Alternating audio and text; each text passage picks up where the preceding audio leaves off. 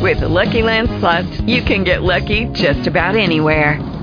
This is your captain speaking. Uh, we've got clear runway and the weather's fine, but we're just going to circle up here a while and uh, get lucky. No, no, nothing like that. It's just these cash prizes add up quick. So I suggest you sit back, keep your tray table upright, and start getting lucky. Play for free at LuckyLandSlots.com. Are you feeling lucky? No purchase necessary. Void where prohibited by law. 18 plus terms and conditions apply. See website for details. All right, we're going without the music this evening. Uh, welcome to the 50th episode of Rubber Guard Radio. I am your host, KZ. On the line, I have my tag team partner and soulmate, God's gift to pro wrestling, Alex Saint. What's going on, brother? Happy 50th. Hey, what's going on? What's going on? Chilling, waiting for the champ to call in. The champ is here. Da, da, da, da, da, da. Yeah, well, you know, he's one of the few legitimate champions. you know, I, I I really don't count Vince as champions because you know, really, come on, how many guys do they actually work? Four, five guys total. Orton's pretty damn picture. good. Orton's pretty Excuse me? good. Or Orton Taker is the champion. Yeah, but I I don't know. I just I just don't. They're I I consider them an entertainment company, and they're they're not a wrestling company anymore, as far as I'm concerned. But that's You know, just I was but actually- see, I, I'm old school, man. So I was actually watching the second one night stand show, and I was mm-hmm. watching the Orton Angle match, and Orton is Orton's great. they're they're they're really putting the screws to them. They're I mean they're really putting everything behind them. You know because uh, I was watching uh, Law and Order SVU on Monday, and Mhm. it's on at eight o'clock before Raw, and yeah. starting at eight thirty they they drop in little little commercials about Raw, and it was just Randy Orton, just Randy Orton, and it's like well, I okay, have to, well, I have to say, you know, when when he got his original title run as a babyface, it, it just wasn't. I don't know if he, I don't know what the deal was, if he wasn't ready, uh, or if he doesn't work as a face. But my God, as a heel champion, he's awesome, and I enjoy wor- watching him. he sure got that soccer kick over, didn't he? Yeah, he did. I mean, that's the thing. I mean, like, uh, it's you get things over by continually doing it on TV. You know. hmm Yeah, I have to agree. Well, go go ahead and um, drop the news about Karl Anderson. Um, from a very reliable source, I guess you could say. Didn't we already talk about that? How Karl got a one-year deal over in New Japan? I haven't heard it mentioned at all, but Yeah, I haven't Guess out of heard the of bag, it at yeah. all. Yeah. Well, um, congratulations to Karl Anderson. He definitely, definitely deserves bigger and better. And uh, he's Mhm. he's a great, great talent. And uh, apparently he's going to be able to apply his trade over in New Japan. I've only seen one match of his from New Japan against Rhino. And I knew he was good, but when I saw him against Rhino, I was like, damn, that guy is really good. well, I, I'm going to go with him and Bernard as the next tag chance. That's just me. well, whatever Actually- they decide to do with Karl, uh, I, I, I would rather have Karl teaming with uh with uh what's the guy's name Tomko, but you know Tomko's gone. He's in IGF or whatever the hell Inoki's spin-off group is. Well, I, I don't. I don't, I've, I found out about it yesterday. The sad news in the world of pro wrestling. Uh, Suwama beat Tanahashi for the Champions Carnival. Yes, I I didn't want to I didn't want to break your heart there, but Yeah, that uh hurt my feelings. oh, That's all right. um, Ah, I forgot to bring this up. Uh, this episode of Rubber Guard Radio is brought to you by our sponsor, WrestleWarehouse.com. If you need uh, DVDs, lucha masks, T-shirts, WWE swag, Jeff even carries that stuff. You know, he's got to get paid. So, www.WrestleWarehouse.com. Uh, tell them that KZ or Alex Saint from Rubber Guard Radio sent you. And the other sponsor would be FogCityWrestling.com. Uh, Saturday night, I'm itching, brother. Uh, doors are at six. Bell time at seven. I suggest you get there about five. Um, I'm not gonna let I'm not gonna let the cat out of the bag how many tickets are sold, but I have a good idea how many. Um, I'm just saying, get there early. That's all I'm gonna say to you guys out there in the Bay Area. Uh, get there early. Um, it's gonna be another fun show, and uh, th- this show is uh, this is their third show, and they're without a um, without a big name per se. I mean, they, they have Reno on top. A Black Pearl is on top in the main event, but they don't have Rikishi this time. So they're they're hoping that the the angles that they ran in the last show, you know, are strong enough, and I I personally think they are. Um, no Gangrel this time. Gangrel will be in for a tag match next month. Um, so that's what's going Hey, on. Uh, this, Have we this talked weekend. about that Cung Le Frank Shamrock fight yet? Oh wow! I, hey, I was waiting on you, brother. I saw it before you. Oh my God, that fight! I've seen it twice in the past couple of days. Cause actually, um, I was actually with someone last night who, uh, generally I don't find, you know, MMA fans uh, like hardcore MMA fans. You generally don't meet them. I actually met a guy last night, and um, I actually met a hardcore uh, MMA fan, and um, he actually was aware of, you know, all the fights or whatever. He hadn't seen the fight, so I watched it again with him last night and he was just putting over about how awesome the fight was. I mean, Oh shit! well, after hey, we dude. saw it. Hey, hold on just a second. This has been announced by Fog City Wrestling. The f- world famous SoCal indie legend Disco Machine will be in the house this Saturday.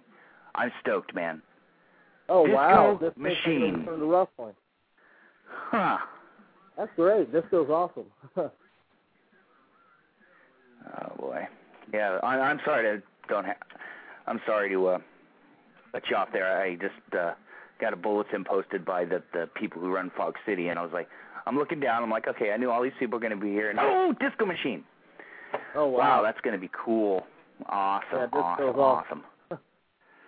but uh, anyway, Frank and Cung Le. Now that was a.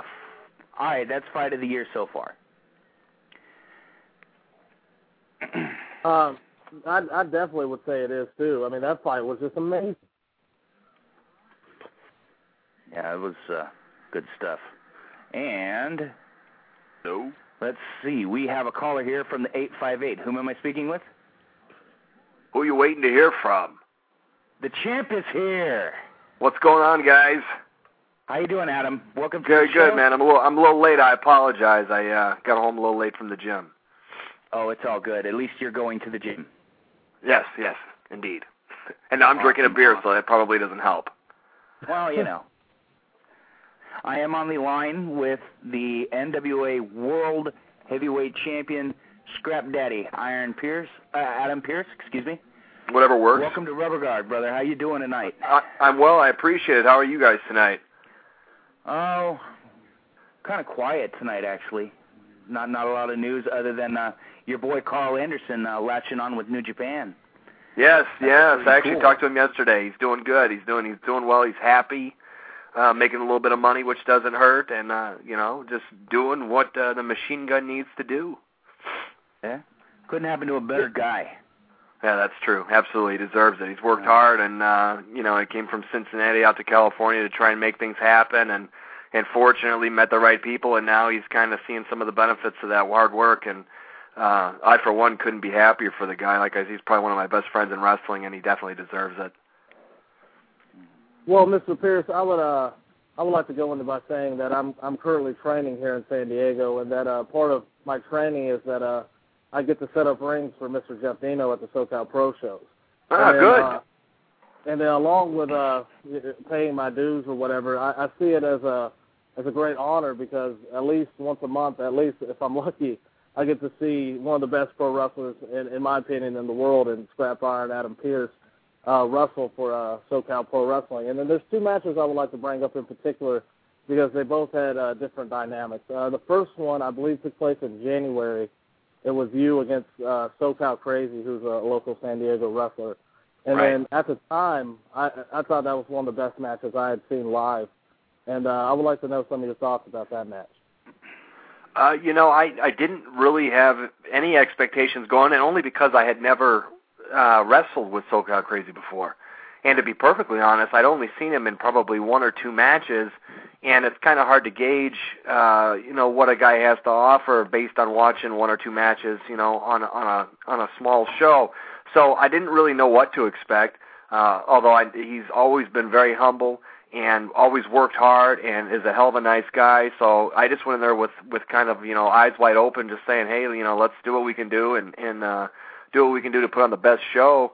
And fortunately, I think that uh, he and I have decent chemistry. So it came off it came off well for the first time for two guys being in the ring together. So I'm looking forward to the next one, and I think he's definitely got potential. Um, I wouldn't be surprised in the next couple of years to see him on some bigger shows, and, and I'd like to see him travel more. And, and he and I have talked about that, kind of get it out of the uh, the rut of of staying local and, and working out in different areas, and especially working different people and uh, experiencing what other guys have to offer and how different it can be in different areas. I mean, you're only going to get better by working more people. So uh, I, I enjoyed the match, and I, I, I assume and uh, fully anticipate it and liking our next one here coming up in what a couple of weeks. Yeah, it's uh it's the next show uh, Saturday, April 26th, and then I'm not just putting my this match over because he's one of my trainers and you're one of my favorite wrestlers. Um, this match I'm very very anxiously looking forward to, and that one year anniversary show at SoCal Pro Wrestling's putting out it, it, it has an awesome lineup front to back. And if you're anywhere within an hour radius of Oceanside, you definitely need to make your way up there to see the show. And then um, at the last SoCal Pro Wrestling show, it had a it, it definitely had, it was a different type of match.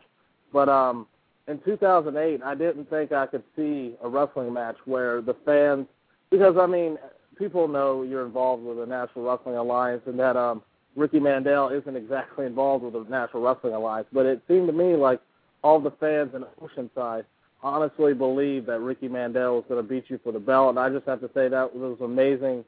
That was amazing what you and Ricky were able to pull off that night. What were some of your thoughts about that match?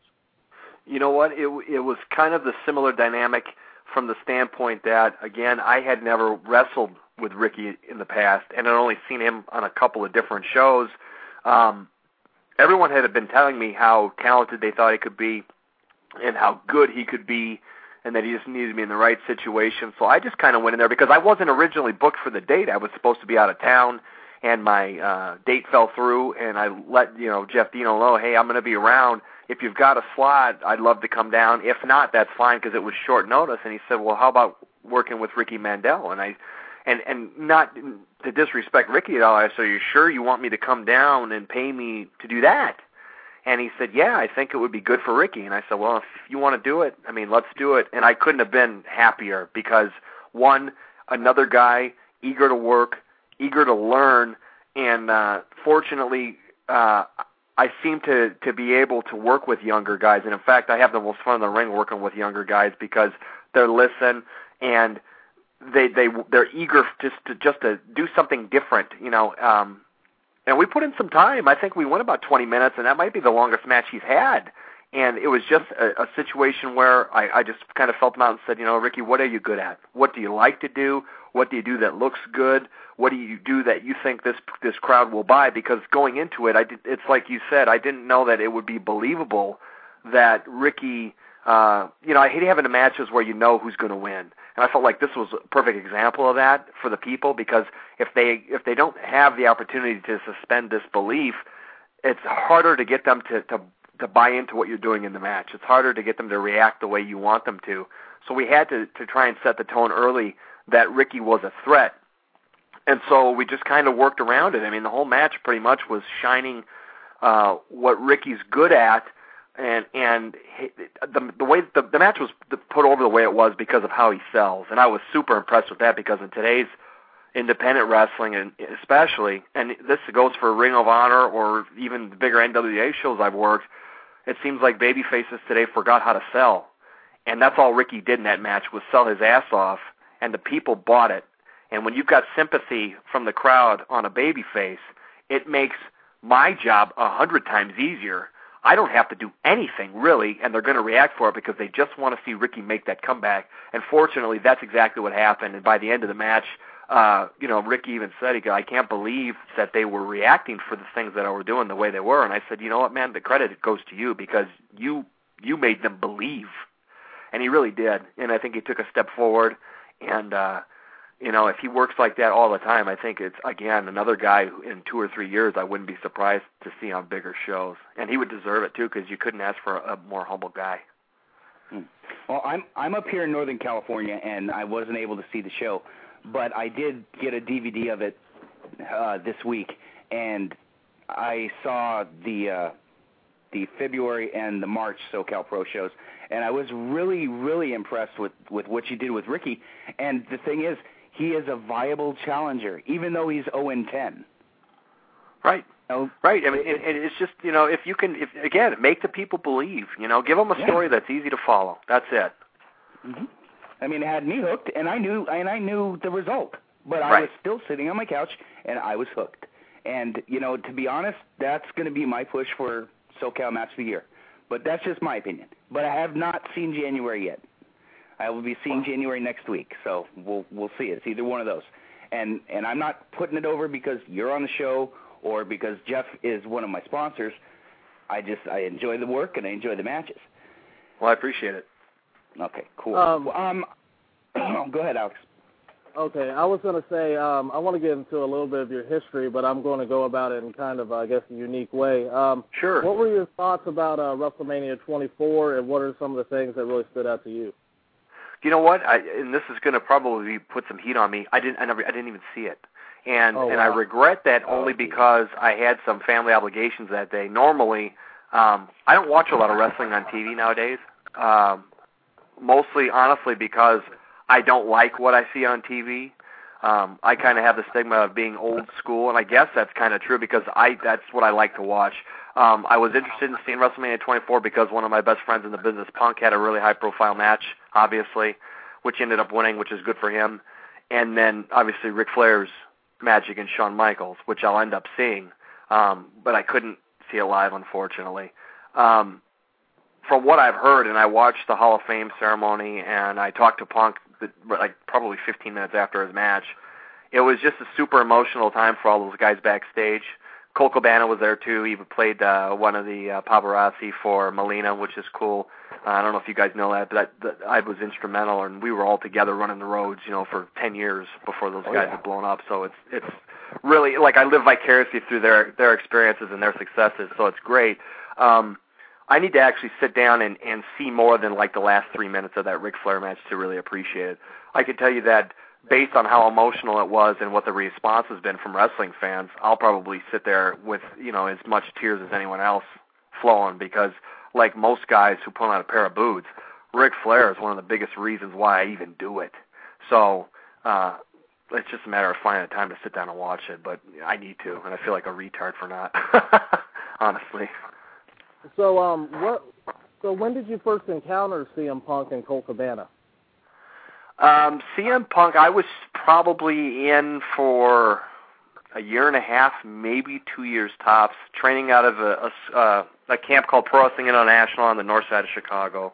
And this would have been 98, roughly. And uh, Punk was working with, and I hate to say this now, but it's true, so I'll say it. He was working with with uh, pretty much a backyard group in the area, and him and a couple of the guys that worked with that group were looking on looking into actually being trained by you know obviously reputable professionals and they ended up coming about uh to that camp a couple of times and that's where I first ran into Punk. But didn't really get to know him at that point until Ace Steel and Danny Dominion opened their school which was called the Steel Domain also on the north side of Chicago. And so I was there finishing up and I was probably there for another 2 years just trying to polish my game while I was working uh, small independents in the Midwest, Wisconsin, Minnesota, Michigan, Indiana, stuff like that. And then Punk and Cabana joined the school both in the same week. So from that point on, I mean, it, it was pretty much me, Punk, Cabana, Ace Steel, and Danny Dominion running the roads. Wherever we could get booked, we would go. And that carried on until about 2000 when I moved out here. And then, of course, those guys went on to pretty much work everywhere while I was out here. And, uh, really hone their craft. And and fortunately we keep in touch. I probably get texts or emails or phone calls from those guys two or three te- two or three times a week. So it's uh it's definitely one of those lasting relationships. And and it's like whatever territory wherever we're working you know we we're always putting over the fact that we're all from the same chicago crew. So it's uh it's definitely it's definitely a good thing and a cool thing.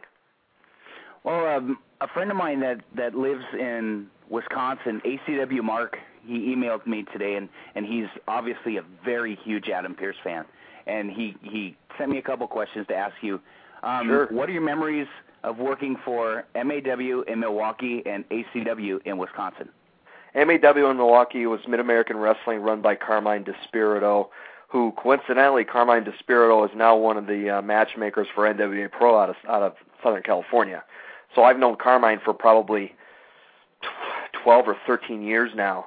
Um, that's pretty much where I got. That was like the first place that gave me work outside of my training camp when I first broke in when I was 17. So I always have to hold Carmine in high regard because, you know, that first promoter who thinks you're worth anything and is willing to throw you a couple bucks to do, you know, what you're what you've been training to do, you you kind of always hold a special spot in your heart for. So I I probably I would say I had my first good matches for Carmine because up until probably a year and a half, two years in the business, you know, you're just working with guys and listening and just doing what you're told.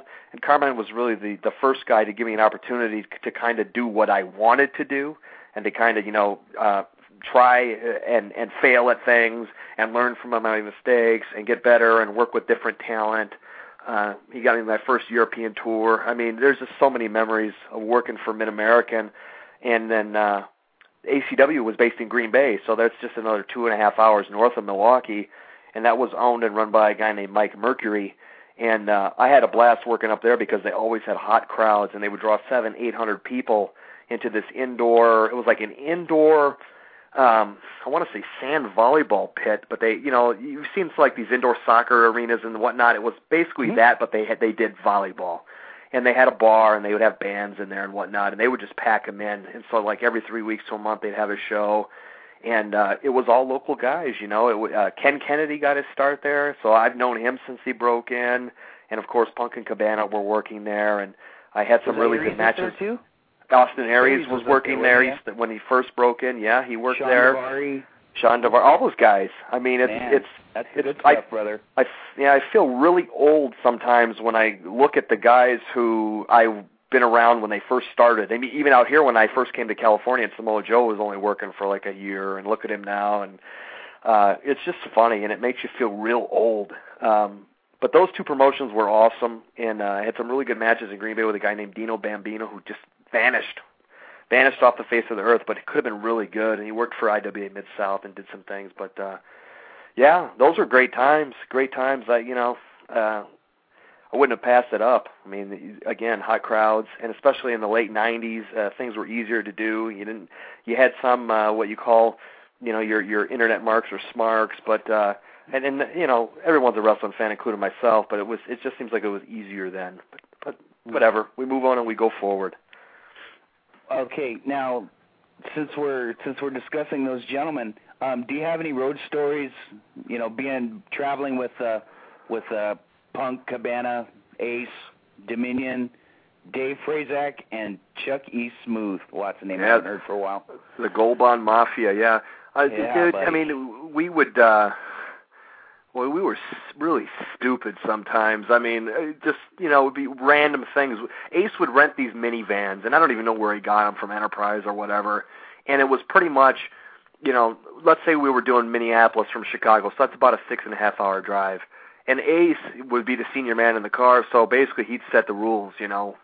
And it would be shenanigans from the minute they picked everyone up to the minute we got to the building, and then on the way back, you know. So a lot of times we'd like stop at a. One time we were we went to Cleveland, and I remember uh, I was driving, and Cabana we had a sunroof in this thing in this thing, so we're we're driving along, and we had duct taped like the entire inside of this van. And I'm thinking to myself now, looking back, I mean, I don't know what did Ace take the duct tape off, and like did it not leave residue? Did he not have to pay for it? I mean, whatever. So there's like duct tape and garbage all over the inside of this van, and we go to a Walmart parking lot, and uh, at that time, Cabana liked he always like would reference chaps, you know, like like cowboys or bikers wear. So we're driving up and down the aisles of this Walmart parking lot, and he's popping out of the sunroof and he's asking people, "Excuse me, ma'am, do, do you know if they sell chaps in this Walmart?" And the people would look at us like we're idiots. And he's like, "You know, you know, assless chaps. I need some chaps." And then like all of a sudden the door would fly open and we'd water bomb them with bot, you know, with uh squirt guns or with you know water balloons and just stupid stuff like that. Just ridiculous shenanigans to pass the time. Or we'd have like Ace would say, "Okay, we're we're driving. If we're going to St. Louis and it's six hours, we're only listening to one song the entire way." and we if you fall asleep, you get chopped or get some crap thrown at you. It was just ridiculous stuff. But it was always better than the twenty bucks you were going to make at the show. You know what I mean? You drive True. for six hours and act like idiots for all that time, and and make you know really long lasting friendships with people. I mean, where else can you pack six or seven guys in a van and act like ten year olds and get paid for it, even if you're not getting paid a lot? You know what I mean? Yeah, I have to agree. So, um, tell me about the Goon Squad gimmick. The Goon Squad. I think the Goon Squad was a brainchild of Rockin' Randy Ritchie, who was one of my original trainers.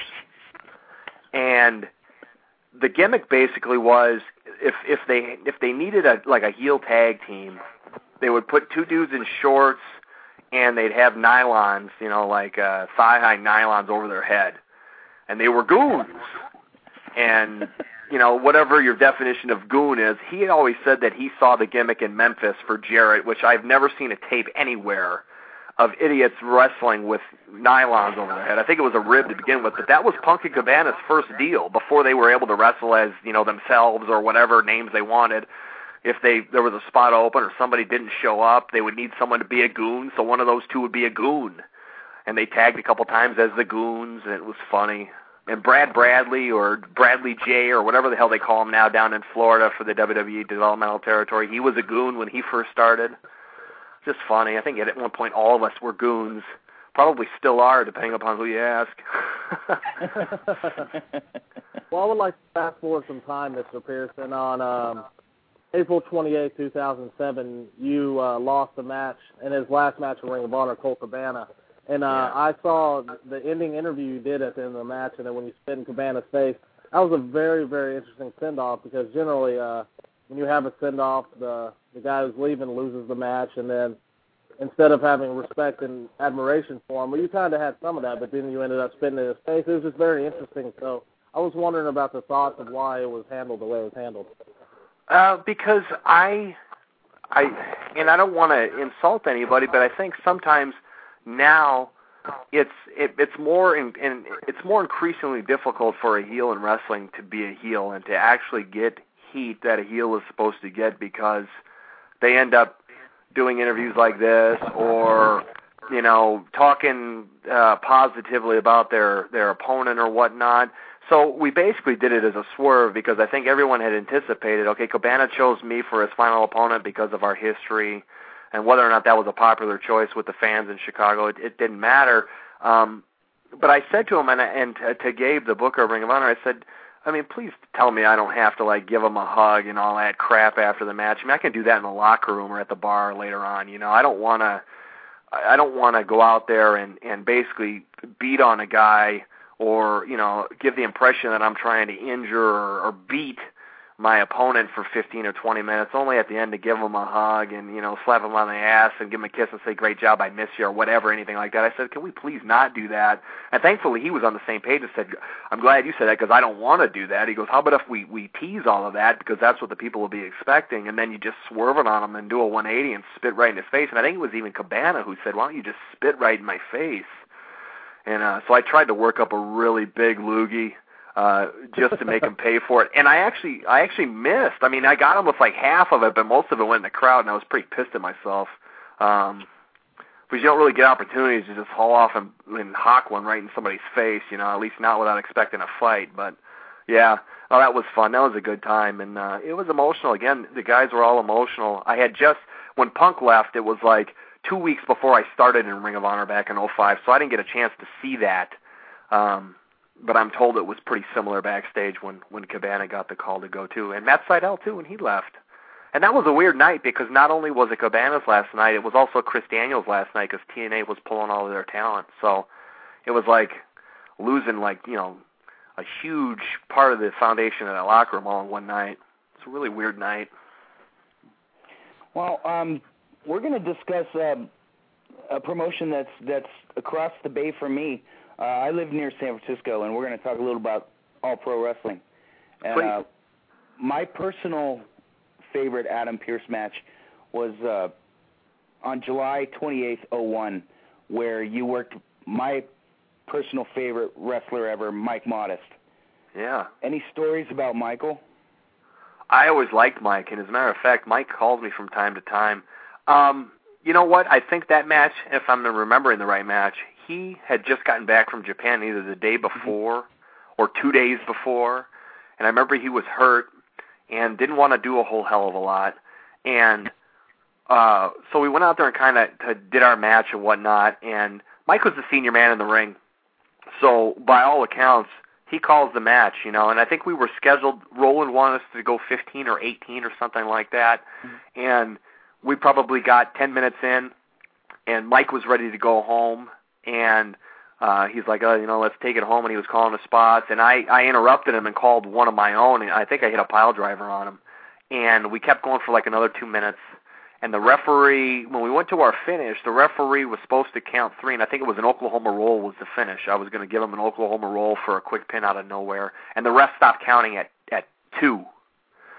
And so then, obviously, if that's your finish, you have one of two choices. You can ad lib and go to something else. But when it was so blatant like that, that the finish was blown and everyone in the building knew it, uh, I think it just ended up that me and Mike ended up beating the crap out of the ref together. and then so we left, and it was kind of like, okay, you know, that was odd. You know, that sucked. That's not what we had planned or whatever. And sometimes things like that happen. And Then we got backstage, and I was like, hey, you know, thanks for the match. And Mike got really pissed at me for basically calling a spot on him that he wasn't comfortable taking because you know he was beat up from Japan and tired. And uh, at that time, I think what I had probably only been working for I don't know four years, four or five years. Like in 2001 when I start? 96, so five years.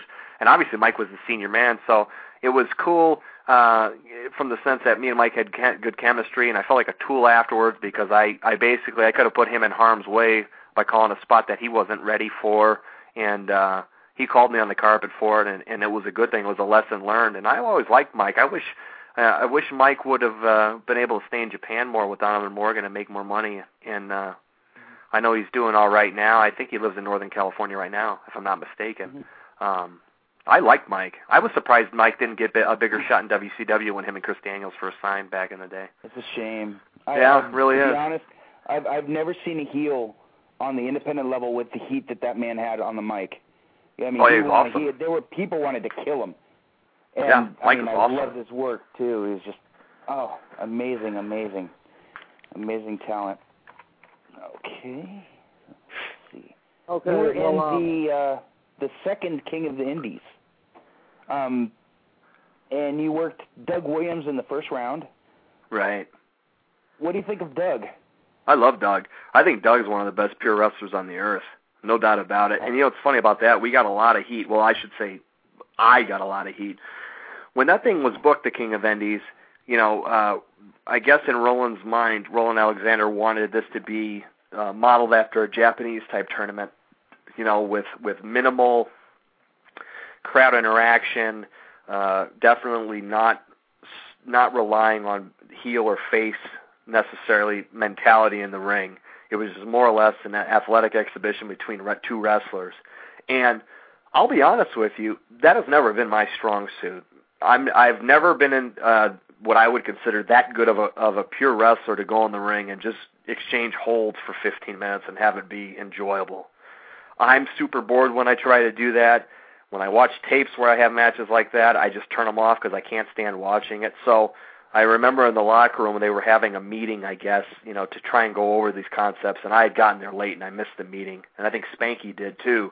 So I got filled down what they were doing, and, and my first question was, well, if we're doing a straight wrestling tournament with no heels or baby faces, why am I even here? Like that's it just didn't make any sense to me. And Spanky was like, "Yeah, I agree. I don't like this at all. You know, I'm obviously a baby face. Pearce is obviously heel. Why would we go out there and not play to our strengths?" So I think that pissed Roland off from the beginning. And uh, fortunately, I was in the opener that night against against uh, Doug. So I just told him, I said, "Hey man, we can do whatever you want to do. You can we can do all the fancy wrestling you want." I said, "But when it comes to my portions of the match, I'm just going to try and get heat. I'm just going to work like it's 1970, and I'm probably not going to even bump you a whole lot, and I'll cheat and choke and punch and kick and do what I do. And you know what? If I get heat for it, so be it. But it, that's what I'm going to do because it's the opener, and there's no reason for us to go out there and and do 100 finishers for in, in in 10 minutes. There's just no reason for it. And I knew that you know, as far as pure wrestling was, the matches after us were going to be uh, featuring guys that were way better at it than I am. So I just kind of went against, you know, what Roland wanted and kind of did what I thought was best for the show. And again, that's probably not what you want to do when you're a younger guy in the business. But I've never claimed to be uh, the easiest guy to work with. Um, and I'm not saying that you know as a bad thing. I just thought it was better for the show if I went out there and did what I did, and the crowd reacted to it. You know, and that's what we wanted. It got the point across, and I wasn't going on in the tournament anyhow. It was basically my job to make Doug Williams look as good as I could, and we accomplished that. So yeah, uh, Roland wasn't too happy after the fact, but you know, what are you going to do? I mean, it's it's it's that was a weird tournament anyway with some of the things that went on with Bison Smith later and Donovan later in the tournament, and I'm not even sure you know what I'm referring to, but a lot of people didn't really agree with the direction that APW was taking at that time, and it wasn't just me. And I think that even to this day, I think there's still some residual heat, even though we're what seven years later. And I saw Roland at that uh, San Francisco WrestleFest, and and you'd think we were best buddies, but I've read some things that he's written. You know, uh, I think I read somewhere that he said, you know, if if I wasn't playing a heel, I wouldn't know how to wrestle at all, and I, that's unfortunate because I'd never disliked Roland personally, um, but I guess he holds a grudge more than I would. Well, uh, Mr. Pearce, I, you keep making references to old school, and I don't I don't necessarily believe in old school, new school. I just think there's right and wrong, and I believe that uh, 95% of the stuff I see you do is right. So I would like to know where you got a lot of your ideas and opinions about wrestling from. Was it what you grew up watching, or was it certain people in your life that uh, imparted that knowledge onto you? You know what? I, I'm glad you. I like the way you put that. You know, it's not so much new school or versus old school. It's right versus wrong, and I agree with that. Unfortunately, that's not a, a real popular opinion amongst the younger wrestlers today. Um, fortunately for me, it, it allows me to stand out, which is why I think I have a job in a company like Ring of Honor, where what I do is completely opposite of 90% of the wrestler guys in the company. So it it it kind of uh, you know gives me a spot by default, which is great. Um, and it boils down basically to what I grew up watching. I grew up in suburban Chicago, and what we saw on TV from as, as young as I can remember was the AWA. And if you watch some of the AWA stuff now that they show on ESPN, you look at it and you go, "Oh my God, this is some of the worst wrestling I've ever seen in my life." Um, just because of the, the format they use for those ESPN shows. But I grew up watching guys like Nick Bockwinkel and Bobby Heenan, and you know Verne Gagne. Although I I don't obviously wrestle like Verne Gagne, but those type of talents coming through, and young Jim Brunzell, and even guys like Tito Santana that started out in that territory. I mean, even Flair started there. So I remember watching that stuff on TV, All Star Wrestling, and then uh, I don't even remember when it was that I discovered the, NWA on TBS. But then it was you know Ole and Arn Anderson and Tully Blanchard and Ric Flair and Magnum TA. And, and a young Sting, and and and that stuff is is always what grabbed me as far as wrestling.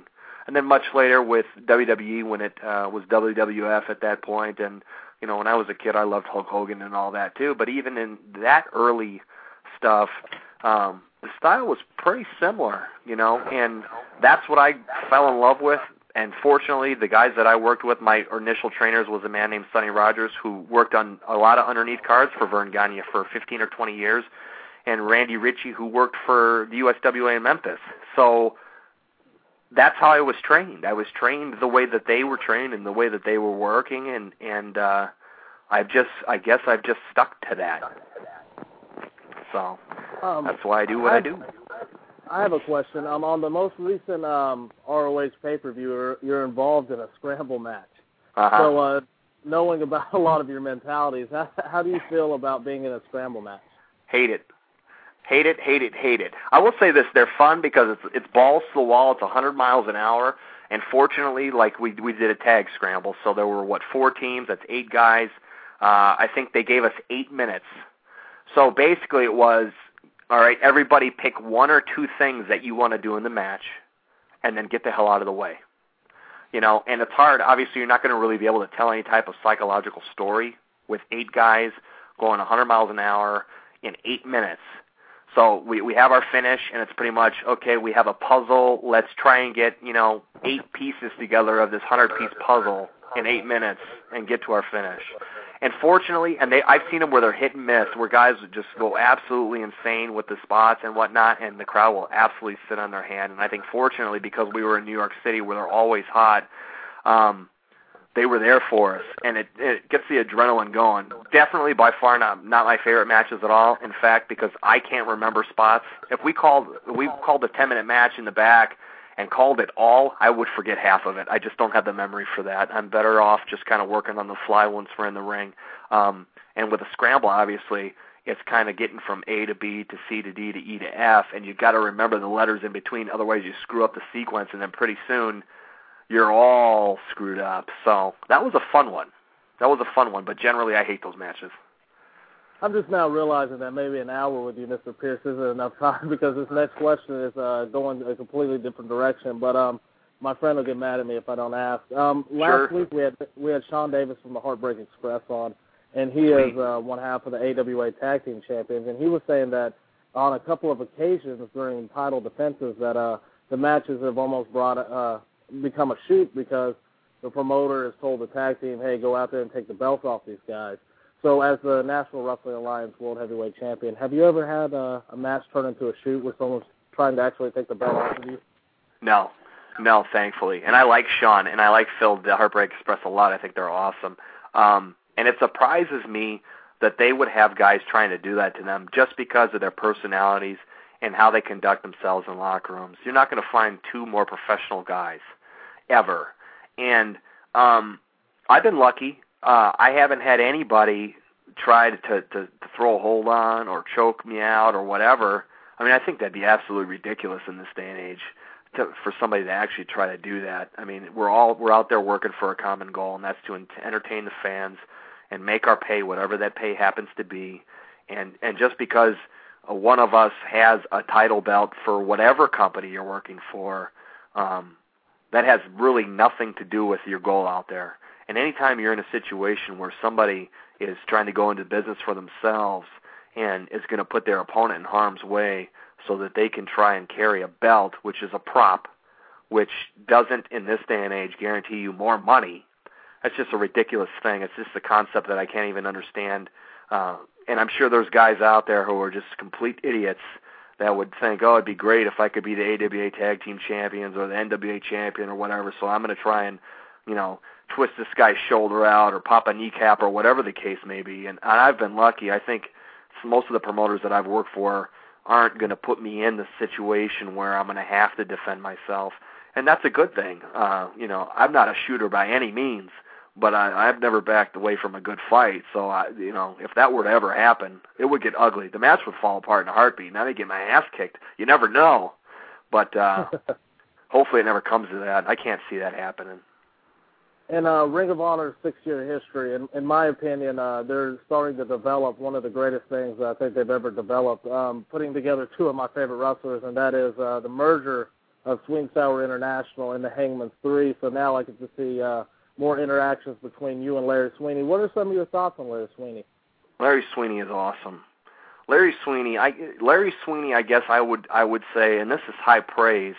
Um, he is he I guess he's today's Bobby Heenan, and I don't really know any other way to really describe it. And I wish there was a way that Larry could find himself in a situation to capitalize on that because he oozes charisma. You put a microphone in his hand and he's gold. And and he memorizes all his damn speeches. I don't know how he does it. I had this conversation with him in Philadelphia at the last pay-per-view taping. We were kind of going over what we were supposed to get across on the microphone to put over the whole merger and he's like reciting this thing word for word and I'm looking at a script because we we have a script and I never follow it. I mean I kind of do, but he was like on, man. I said, "Larry, how do you memorize all this stuff?" I go, "You're nuts." And and he's a super intelligent guy and a and a great wrestler too. And he unfortunately really hasn't got the opportunity in Ring of Honor to do that much yet, although I think there's going to be some some places for that, you know, going forward. But it's just like you hear all the other guys say when Bobby Heenan was a manager, he was still the best wrestler on the card too. And I think that Larry Sweeney in the right situation against the right opponents can have great matches. And it's going to be fun to see what kind of interaction we're going to have on the microphone, especially because uh, Larry and I think a lot alike in terms of um, how wrestling should be and especially you know uh, when it comes to mic work and things like that, we're real similar in that end, and uh, and we we like a lot of the same things and the same uh, historical guys and the same angles from the past. So it's really easy, and I think the chemistry is going to be really good. And, and we're just getting started with it. So yeah, I mean, it's looking up. It's definitely looking up. Um, as far as um, being being a touring champion, um, I've seen that you've you've worked in the Midwest, you've worked all over California, you've worked in the Virginia area. Are there any up and comers, you know, that you see on the horizon, you know, that that would you know possibly be able to move up to the higher echelon up the cards? See, there, there you know, there are guys in every territory, and I don't care where you're working. Um, there are guys that are awesome everywhere and it's unfortunate, and it's just a byproduct of how wrestling has turned out in the last 25 years that the the actual territories, as they were defined in the early 80s, don't exist. But they do in a sense that you can still go to all those areas, and all those guys were still brought up by the same guys that were there before them. So it's like the territories never fell apart, except there's no money in them anymore. So now you've got instead of one head honcho in each area, there's probably three or four promoters who don't realize that if they actually worked together and promoted one card, they would all make money and it, and they wouldn't lose on five shows when they could run one. Um, you mentioned Virginia. There's a guy in Virginia named Damian Wayne who I think is awesome, and I think the yes, only thing that's is. holding him back, the only thing holding Wayne back, and I don't even know if it's so much of a crutch, but you know he, he's 35 years old and he got into the business late and uh, I he's a hell of an athlete. I know it. I think he played minor league baseball, and he's in great shape, and he can talk, and he looks the part. And uh, I'm actually going back out there on May 10th. We're going to have another a rematch for the world title out there in Virginia, and I'm looking forward to it because I think Wayne is definitely one of these guys that, uh, in the right situation, would definitely can get a look. I know he's had a sniff and done some dark matches for WWE and and has some connections in TNA and. uh he's worked some of the pre-shows in Ring of Honor in the past, and is actually working in Florida now for FIP. So I would I would hope that he'd be in Ring of Honor sooner than later. Um, in Texas, uh, there's a guy named Psicodelico Jr. who's been on mm-hmm. some shows, and he's a, actually a third generation luchador, and uh, he's only been working American style probably for the last two or three years. But again, You we're know, talking about in- a natural athlete. He was in um, he was in San Diego in Oceanside this past Sunday. He had like Was he? Oh yeah, yeah. At the Yeah. uh, the Show Palace or wherever they they whatever Yeah. the name of that building is. Yeah, I like him a lot. I wrestled him in Houston in in front of four thousand people, and you would have thought he was Mil Mascaras in his prime. Actually, Mil Mascaras was on the show too, and and uh, and he got a hell of a reaction. And he's just super easy to work with, and looks like a million bucks. He's probably six three, two forty, cut, in good shape, and, and can talk a little bit. And uh, I'd like to see him branch out. It seems like he stays predominantly on on the lucha oriented shows, but he's a guy that I think could cross over too because he's just he's, He's got the personable and, he can work. Yeah, yeah, definitely. He's definitely, got good size too. You know, he's not definitely. the the the Mysterio type smaller. No, no, not at all. He's, he's but definitely a bigger guy. Definitely. Well, uh, Mr. Yeah. Pearce, um, you were uh, predominantly in the Midwest, and then in 2001, I believe, you made your move over to Southern California. And uh, obviously, you've you've had a great, great he- career over here in Southern California. But my my question is, how was that transition from being someone established in the Midwest and then coming over to Southern California as a unknown? You know, it, it's funny when I moved out here in November of 2000, just after Thanksgiving, and I had moved out here with the intention of not wrestling.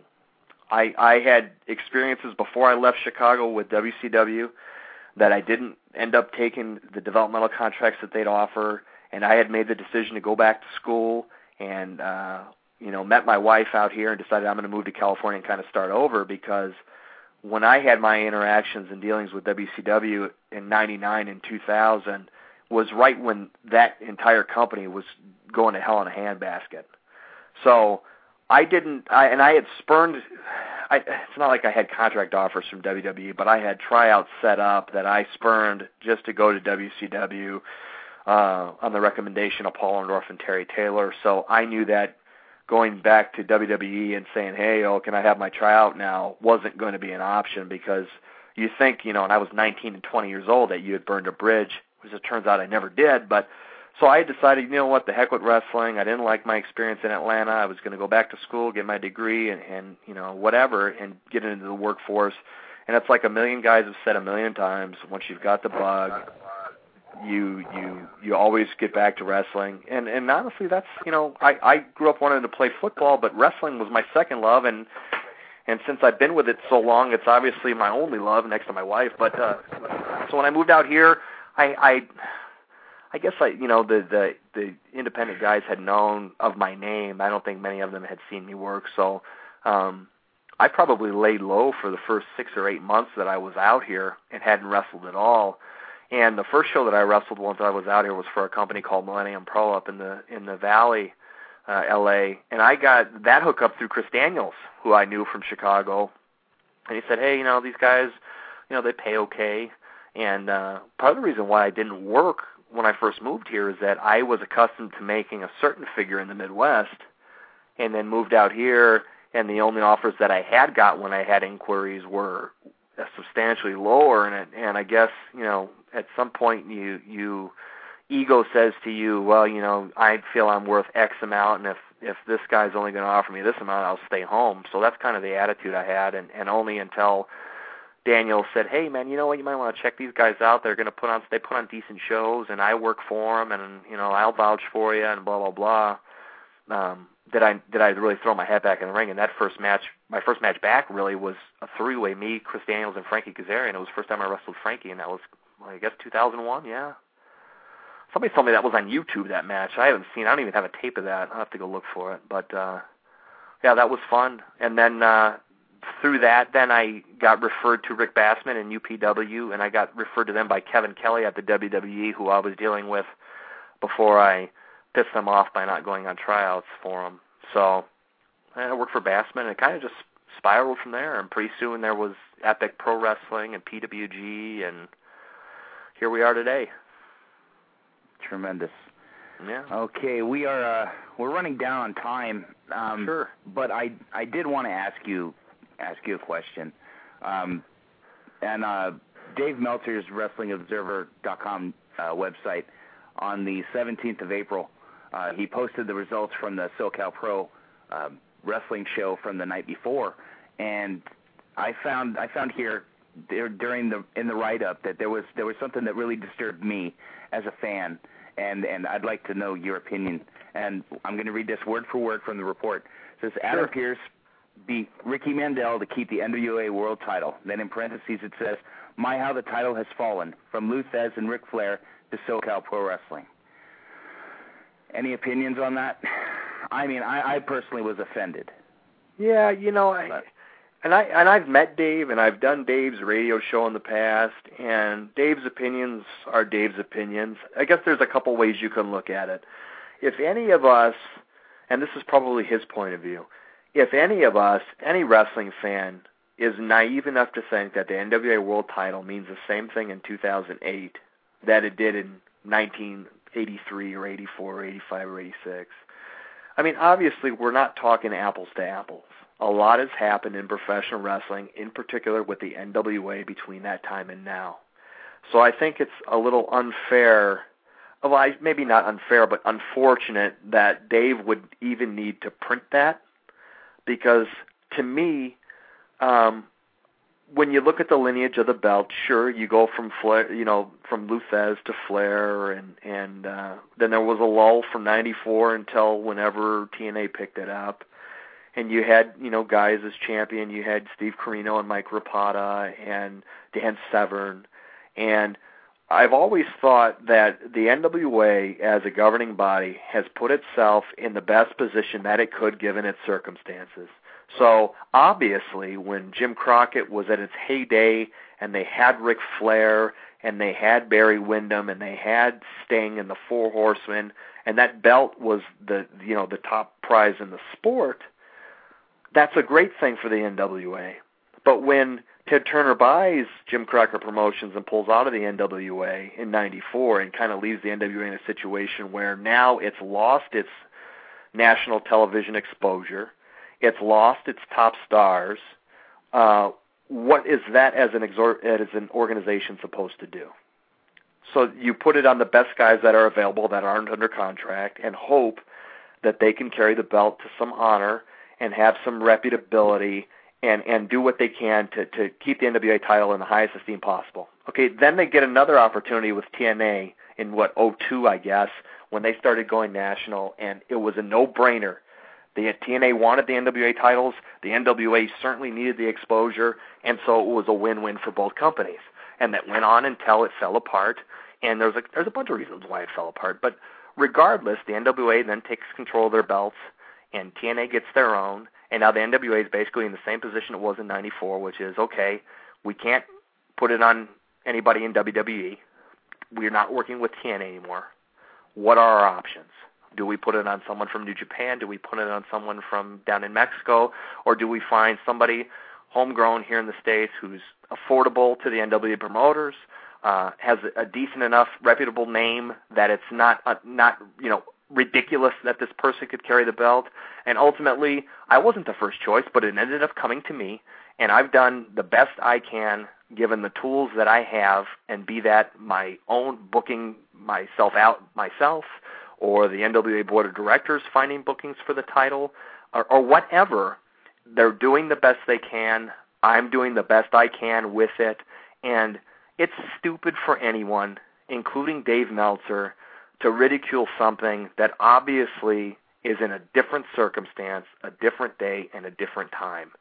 SoCal Pro Wrestling didn't need to be buried on a website that has, I don't even, what do you want to say, millions of viewers. I mean, let's just say millions of viewers. There's no reason why these people who've never seen a SoCal Pro Wrestling show need to read that and automatically think that SoCal Pro Wrestling is some junk, bum fed that is crap because it's not true. And if Dave Meltzer was to see a tape of their shows, I'm sure there would be talent on there that he thinks is subpar. I'm sure there'd be talent and matches on there that he thinks is great. And for someone just to blindly throw out that opinion, regardless if it's valid or not, just to, to just to disparage what people are trying to do, really to me there was no point. There's no point in saying that. It's just ignorant in my opinion. And I actually emailed him after I saw that. And and all I said was, Dave, thank you for bearing the NWA title in SoCal Pro Wrestling. We all appreciate it. And that's all I said. And I never got a response, which I'm not surprised. But you know what? To to Dave's credit, he provides a service for for a bunch of fans, and uh, and he makes money at it. So God bless him, and he's entitled to his opinion. And none of us have to agree with it. And I I wasn't so much offended by it as I was disappointed because to me to to compare the NWA of '85 to now is just ridiculous because it's not the same beast at all. And anyone who's involved in wrestling would know that. So why can't we just embrace what it is? You know, it's not like it's 95, 96 and the NWA uh, isn't running shows and the champion works once every 4 months. I mean, I'm defending this thing at least twice a month, at least since I since I got it in September of '07. I'm doing my part, and you know what? And I'm happy that that Pro Wrestling Illustrated came out this month, and there's a really good spread on the NWA with some really good pictures, and I think it's out on newsstands on Tuesday. I was happy to see a copy of it, and it's good. It's positive, and it should be because anything that's good for wrestling, and what the NWA is doing now is good for wrestling, doesn't deserve comments like that. There's no reason for it, none whatsoever. Awesome. Well, Mr. Pearce, I really appreciate your time. Um, I would love to have you back on in May if possible. Sure. Um, like uh, my co-host is uh, sending me a message here. He says that we just scratched the surface with you. So I really appreciate you coming on. Um, how can fans contact you or uh, promoters that would like to book you? How can they contact you? I got a couple of websites, and neither one of them are updated nearly as often as they should be, and that's because I'm lazy. I'll admit it. Uh, www.freewebs.com slash scrapiron. There's a contact button on there. It goes to my Hotmail. It's scrapdaddy74 at hotmail.com. Uh, or you, I'm sure you could uh, go to nwawrestling.com and click on their contact tab. And, and if anyone's interested or you know wants a wants what I can bring to the table for your show, I'd be more than happy to do it. Uh, like I said, I'm all about trying to do what's good for wrestling, and and uh, if I can help a promoter and the promoter can help me, then then it's a win-win, and let's do it. So, yeah, I mean, I don't have a MySpace because I'm not that advanced. So, you know, whatever, ringofhonor.com or you know, was it ring of ROHwrestling.com, NWAwrestling.com, or my website and my email scrapdaddy74 at hotmail. And uh, I just appreciate being on, man. It's fun, and I appreciate you guys' format. And uh, again, anytime, man, I appreciate it. It's all good, and um, I'm going. I am going to when I get off the air, I'm going to give Mr. Jeff Dino a call, and I'm going to see what I can do about getting you booked in a title defense against Chris Escobar. I saw this guy on on this past uh, NWA showcase, and that kid is really, really good. I think you know what guys would match up pretty well. Yeah, yeah. He came from he came out here from NWA Virginia, and he's worked with uh, Damien Wayne a million times. I I can't believe I forgot him. Yeah, he's out here now. I guess that's why I didn't bring him up. Uh, but yeah, Chris Escobar is awesome, awesome, pure talent. Chris Escobar, and and he'll be around on some California Independents, I'm sure, and and on some of the bigger NWA shows because he's definitely an awesome talent. He's he's already sent out feelers, so we will be seeing him in SoCal Pro very very soon. Awesome. Um, well, once again, Mr. Pearce, thanks for coming on, brother. It was definitely my pleasure. I will be in contact with you. We'll uh, hopefully get you booked in May, um, closer to the uh, SoCal Pro Wrestling Anniversary Show. Sounds good. I appreciate it. Thanks for having me on, and uh, thanks for supporting wrestling. Alrighty, brother. Thank you for your time. All right, guys. Take care. God bless. All right. Okay, Alex. Now, now that was all right, you know what? I'm going to go on the record. I'm going to have to say that that was the best interview we've had on Rubber Guard Radio, and it took us 50 episodes to get that one done. we've had a we've had a lot of great. I mean, um, we had, we've had a lot of great ones, and I had about a million more questions I could have asked them, and a lot of other okay. stuff I would have liked to got into. So I'm definitely looking forward right. to having them back. We'll, we'll get him on again, brother. It's all good. Okay. All remember, right. remember, he, he he tends to work for my sponsor, so you know I, I seem to have the heads up above other radio shows, so it's cool. Right. You know, I have an in like that. So what we're doing is we're waiting for Mr. Kenny Bolin to call in. Um, it looks like Kenny's dinner is running a little late, so he should be uh, calling in very soon. So what uh, what else is going on in the news? Uh, Frank Trigg has been added to the lockdown, uh, doing commentary for Angle versus Joe. So um, it's interesting that they would have outside MMA sources other than UFC sources. Um, you know, because it seems like they should be able to get someone with UFC because the Spike uh, TV deal or whatever. But um, it's very interesting how hard they're pushing this fight as like a this wrestling match is more of a MMA hybrid. It's very interesting. It's very unique. It's gonna. I, I have the feeling it's gonna be a, U, a UWFI type. You know, it's gonna be Vader and Takada again, kind of thing. You know, where they're gonna just stiff the shit out of each other with strikes and kicks, open hand strikes and kicks. Yeah, I mean, uh, I, I don't it know. should be very interesting. I mean, it's, it's built up a lot more interest for me than just your standard TNA pay per view. Well, I'm I'm just interested in the main event. There's nothing else on there that even gets me close to thinking of ordering it. You know, it's not for one, I, I I just can't stomach the product, and two, there's just really nothing there. There's nothing else hot. And then after this Joe Angle match, then what? Well, I mean, I don't know. I'm just saying, if you want to build up interest for one match, for one show, um, I mean, it's definitely. It's, I mean, it's it's building up interest for me. You know, it's just interesting. So I definitely. Uh, it should be interesting to see what the buy rate is for this pay per view. I'm just saying. I mean, it's just building up interest. You know, I mean. You know, this this this should have been the the angle and uh, you know the stipulations and whatnot for their third match in their series. Yeah, but you can't go back and rewrite the past. and- So you can't go back and rewrite the past, and it seems like um, it's, it's just very interesting. I mean, it seems uh, I haven't been watching the TV shows of late, and it's just I've been hearing a lot about what they're doing for this match. It's just it's good that they're you know able to build up some kind of interest for this match. I mean, I'm interested in it. I don't know what the buzz is over uh, anyone else, but I just know for myself it's very interesting. But um, did you watch uh, the first show of the Ultimate Fighter? Yes, and the second one.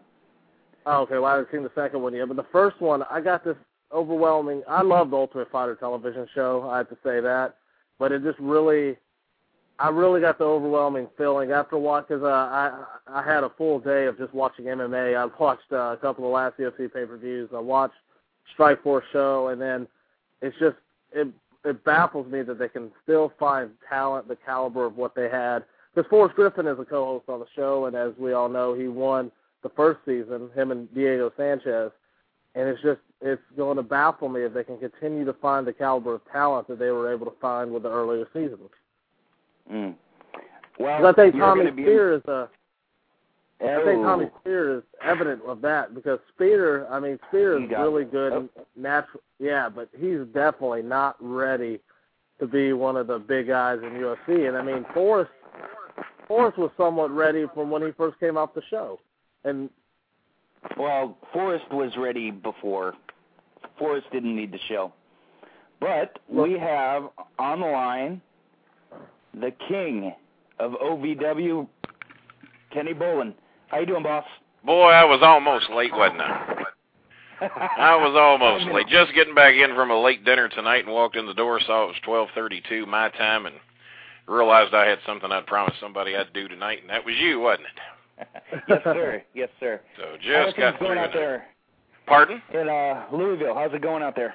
Well, just got done doing the uh, DCW show tonight, and uh, went out and had dinner with a couple of the boys, and uh, just getting back here in time to get online with you guys. OVW still going strong. Uh, crowd attendance, uh, even uh, since the uh, WWE departure, crowd still going strong. House shows going strong. Uh, we're, we're we're very pleased with the direction every, everything's going in right now.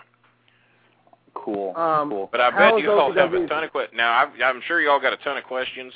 I'm going to dedicate as much time to you as I can, but I have been trying to recover from a bad cough, so bear with me through this. I might be coughing on you a little bit. Not a problem. And I have no cough button, so uh, just bear with me through this, and and we'll get through it as best we can. cool. okay, how how is OVW and uh, the the staff handling the loss of uh, Timmy Baltimore, who just signed a WWE contract? Funny you bring that up because I didn't know a thing about it until I got the television last night. And Oh, wow. uh, Timmy Baltimore was a real nice addition to the show. I thought he did a thought he did a real good job with us, uh, especially with the three man broadcast crew on OVW. It was more or less Dean Hill as the play by play guy. Timmy Baltimore, the facts and figures guy, does all the stats and details and backgrounds on everybody. And then I chime in with my two cents worth on what they say. So uh, originally, I didn't really like the three-man team. I kind of liked it being me and Dean. We clicked pretty good together, but uh, kind of similar to how I'm sure Lawler and Ross feel about each other. They probably don't particularly like a third wheel out there too much, but um, uh, Timmy Timmy was a nice addition. I liked it a whole lot better than I thought I would. And I'll actually even say it. I'll actually miss the little guy.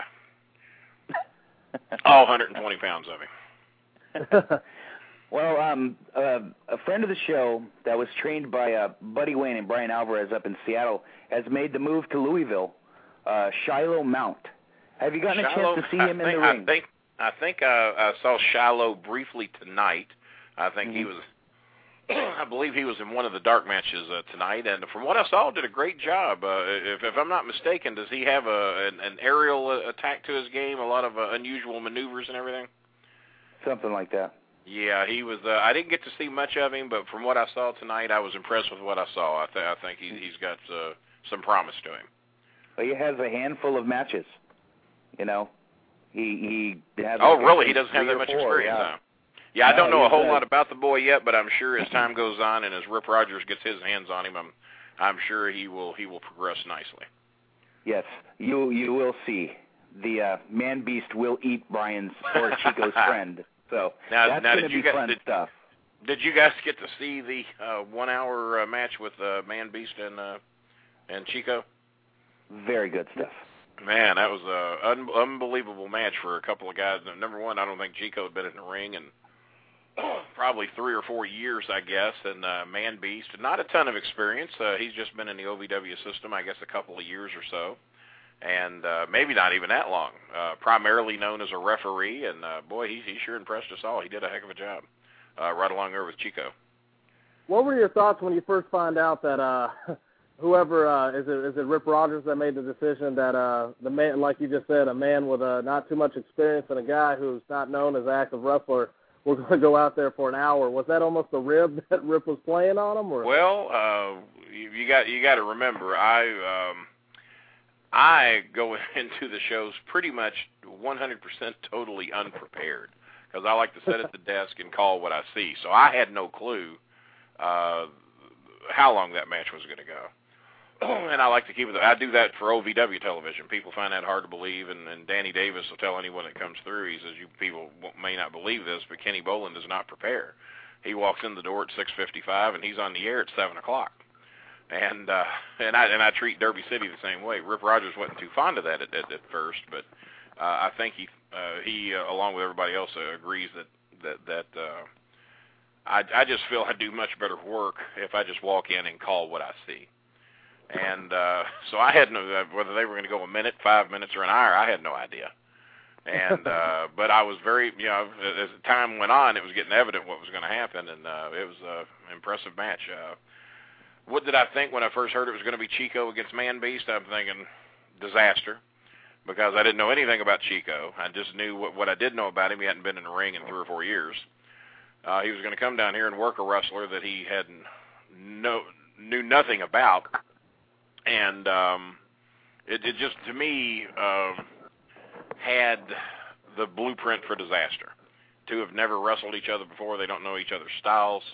Uh, how is this going to come across to the to to the paying audience? And I have to tell you what, I have to eat eat uh, eat my words and my thoughts because they put on one hell of a match, and it was actually one of the better matches that's ever been held in that arena. And, and I don't care if it's OVW, WCW, WWE, Six Flags, it, it don't matter uh, it's been one of the better ones that, that that that I had ever seen in that arena by any participants from any company.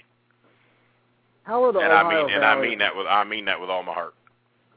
Yes, sir. It, it was a it was a very outstanding match. How were especially for OVW especially for two guys that had no idea what the other one was about. That, Oh. that, that's exactly it. That's the X factor because Mhm, they they they didn't know each other.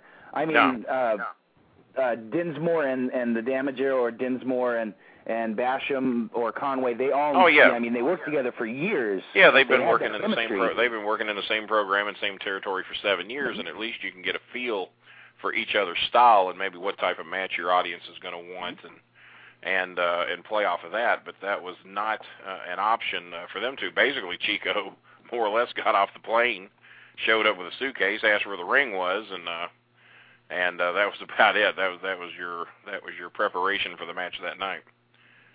So The- the uh, no, for them- for them to get in there and put on that type of performance uh, was pretty incredible. the, the biggest thing that really stands out to me about the match is that it was good, and then the fact that uh, Ted called it because um, it's not with today's wrestling scene. It's very rare that you can find a heel of that level of experience be able to Mhm. completely lead the babyface in a match, and that's just a very. I mean, like OVW needs any more proof that it's uh, one of the top training facilities in the United I'll, I'll States. tell you, my evaluation when when man when Man Beast first uh, showed up here, and then I believe that's what they were calling him was Man was Man Beast. and I used to see him hanging around the practices and everything, and he'd get in the ring and he'd do this, that, and the other, and and uh, and I think he come up to me and, and asked me what I thought of him and, and evaluated his talents and whatever. And from looking at it, I said, well, first of all, you're never ever going to see a day of television. You're never going to be on the OVW TV show. I don't know that you'll make a good wrestler. I'm not so sure that you'd make a good manager, and I'm not even sure you'd make a good referee. But if you want to come here and pay your money and and try to learn this, then then you're more than welcome. You know, no one's going to run you off as long as you put out a good effort, come to practice every day, and do your best. He said, but but if you're asking my opinion, you're never going to see a day of OVW television. And he showed us all wrong because uh, I got with Rip Rogers later, and turned turned out Rip Rogers told him exactly the same thing.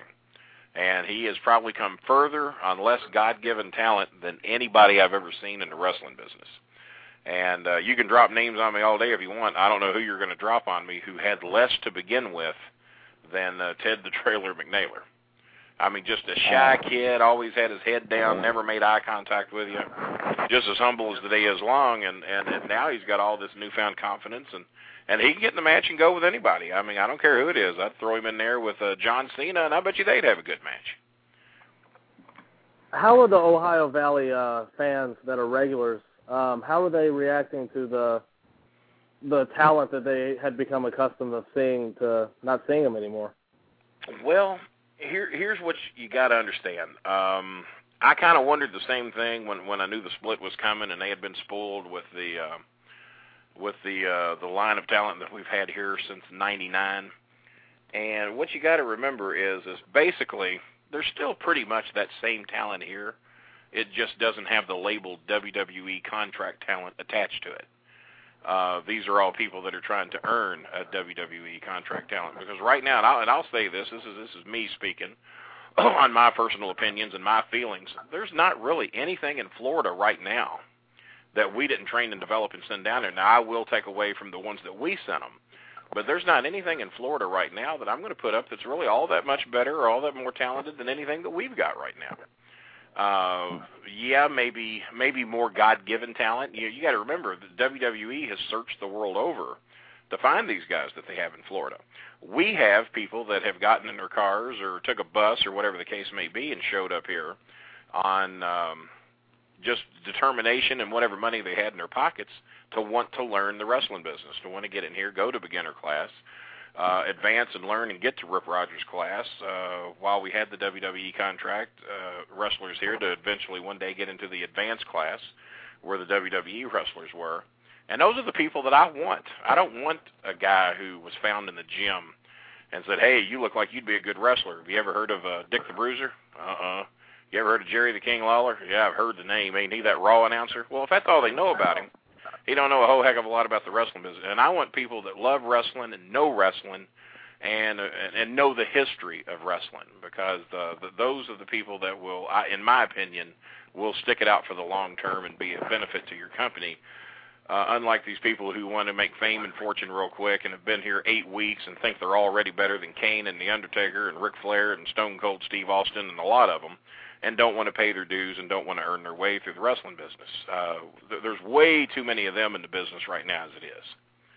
And once again, that is my humble opinion. Well, uh, I don't know if I'd go as far to say that uh, I believe that people can tell the for- tell the future, but um, if you ever want to do something real freaky, uh, listen to a Jim Cornette interview around 2003 um, because I have a shooter interview from Jim Cornette, and then he Mhm. says all the, all these amazing things in 2003, like Batista will headline a WrestleMania, and, and John Mhm. Cena will be a star in this business, and it's just all these all these amazing things that he says. But uh, one of the Yeah. things he says that uh, made me happy. Well, I, I uh, managed I managed John Cena for the better part of two and a half, three years, and feuded with Batista for seemingly the better half of uh, two and a half, three years. And yeah, we knew all these guys had. Uh, that, that's a little bit different in that era as to what we have now. I knew Rico was going to be a star if he was just given a chance. in my and once again, in my opinion, Rico should still be in the WWE right now. Rico Constantino was the ambassador for, for Are we on? Uh, everybody flocked to be around him, and he was the most positive influence of OVW that we've ever had here. Uh, and I'll and I'll say even more than John Cena. Now John Cena has made a bigger impact and probably means more to wrestling now. But when they were here together, it was probably Rico that was the most valuable, uh, the MVP of OVW at, at that time. Uh, but see, back back in that era, you had all these guys. You know, when you look at Sean O'Haire, Mark Henry, Batista, um, uh, the, many of the, the the talents that I had in Bolin Services, the Bull Buchanans, um, Shelton Benjamin, Brock Lesnar, all these guys. You knew they were going to be stars eventually. It was just a matter of when. And and the talent that we have now, you, you it's not quite like that to where you know, well, this guy, this guy, and this guy are all going to be stars because now it's much more the WWE. Well, who can fill this hole right now? Uh, Rene Dupree, in my opinion, was not ready to be called up to the WWE, but because of this French thing going on at that time, uh, he and, and Sylvain Grenier were a perfect fit to be called up at that time. And uh, and you'll have to ignore people trying to call in on me. It just you know we'll just ignore them, and you'll have to hear that beep every now and then. but um, It's now now it's more now it's more hole filling than it is okay this person's ready let's bring them up and let's let's get them on the roster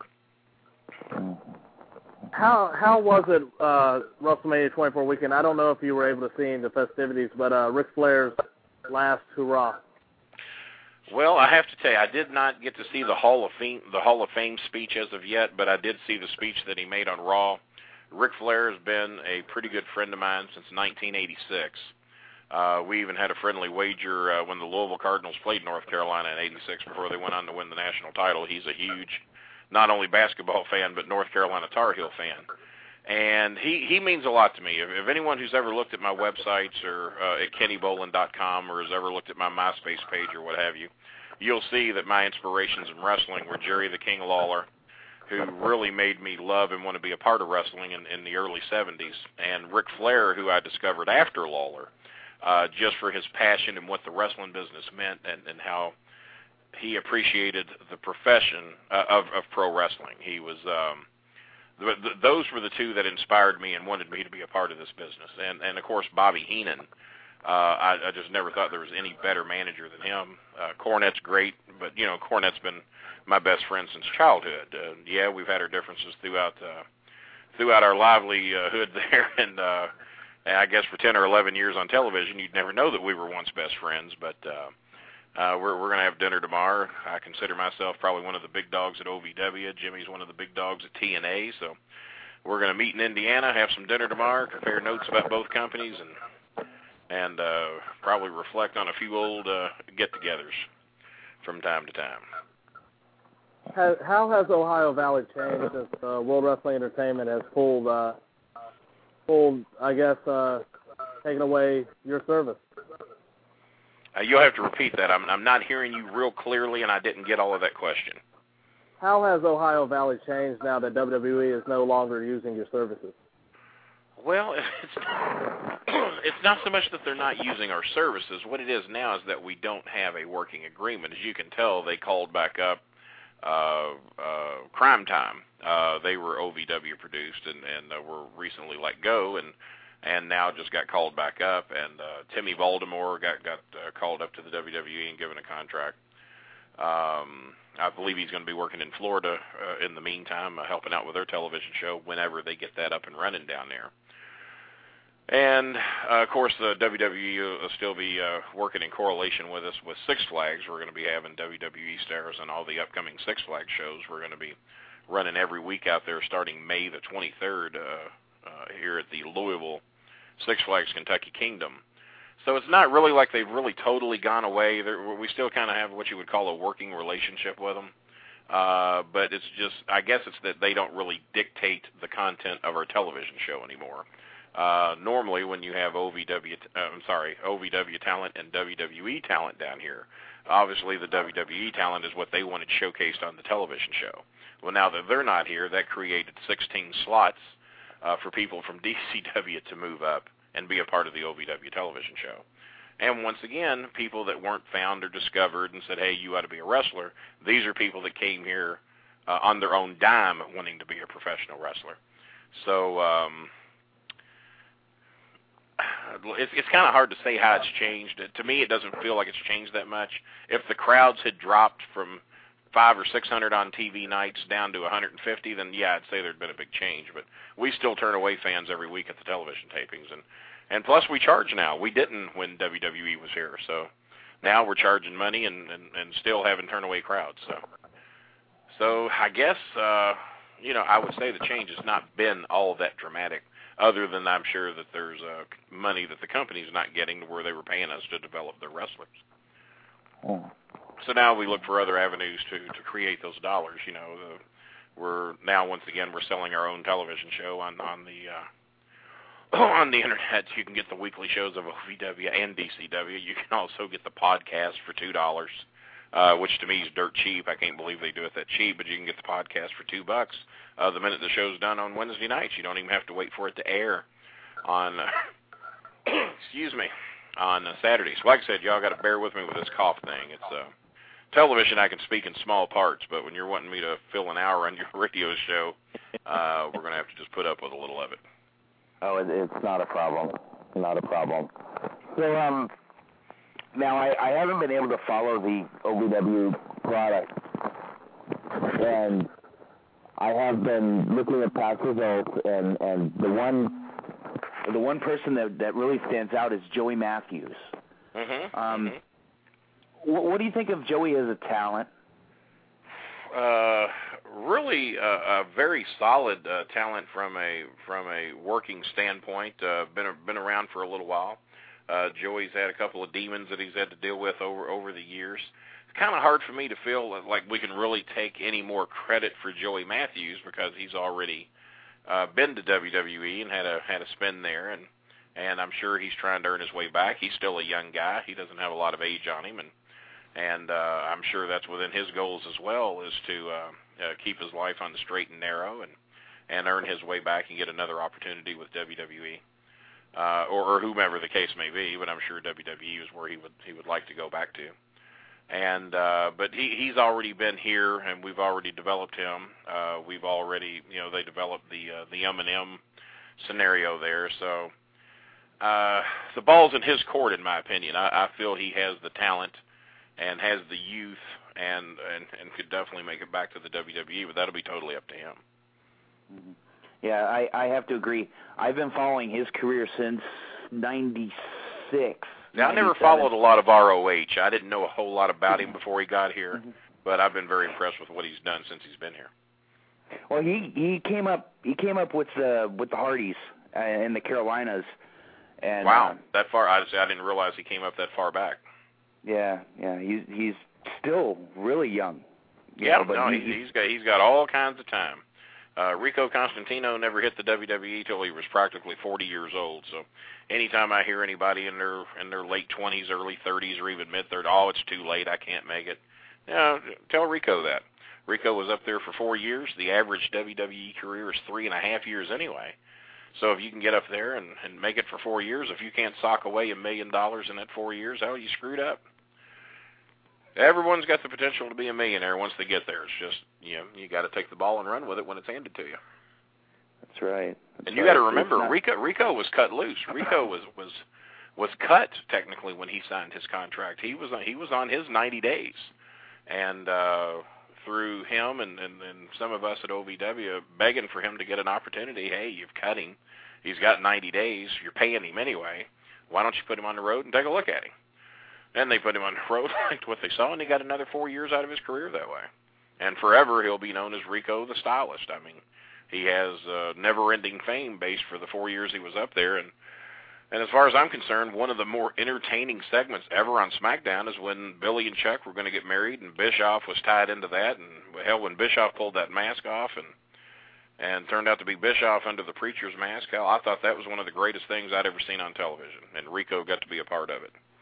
I was uh, very proud of him because uh, they fooled everybody. Nobody in the building knew that was coming off that way.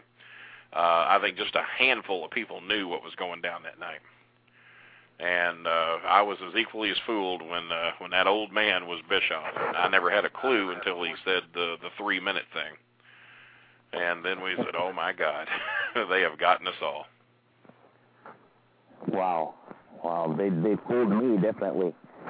But uh excuse me, I'm I'm a little under the weather too, Ken. I'm sorry. Well, we'll just have to deal with each other, won't we? yes, sir. Yes, sir. So, um, how often do you uh, do you speak to Corny? Uh, I would, well, when he's in town, I would say we uh, we talk probably just about every day about one thing or another. Uh, we call it the noon report. Uh, we kind of check in with each other, see what's going on in the world of uh, television and news and pro wrestling, and share five or ten minutes back and forth with each other. You got to remember he's on the road pretty much a couple of weeks out of the year, or out of the year, out of the month uh, with TNA. and on Wednesdays and Thursdays, I'm pretty busy with OVW, DCW, and then I'll have a house show or two possibly to do that week as well. So, uh, but when we've got a, I'd say two or three days a week when when we're both not on the road. And uh, like I said, uh, we, we try to get together for a fish dinner uh, once every month or two over at a little little place we love over in Clarksville, Indiana, and we just realized we hadn't been there in four or five months, so we're going back tomorrow and gonna gonna have a feast on some fish over in Clarksville, Indiana. Sounds good. Talk Sounds a little rest. Soul food. A little soul food will uh, a little bit do your heart really good. But now Jimmy and I are doing much better since we no longer work for the same company. As you, if you've seen any of the old DVDs or any of our, uh, I think we both kind of wanted to be the big dog at OVW. I was the announcer before Jimmy got there uh, when Jimmy got there, the first thing he did was fire me from the announcer's position because he had the power to do so because they had signed that WWE uh, developmental agreement.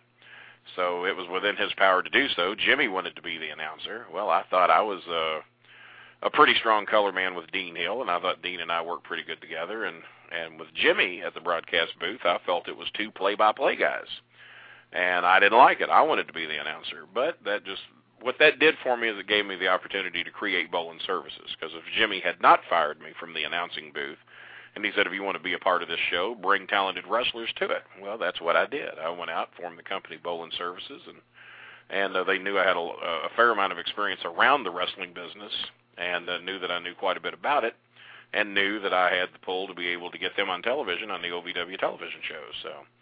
Uh, the first one I ever signed was uh, Mr. Black. That went on to Mr. Crony.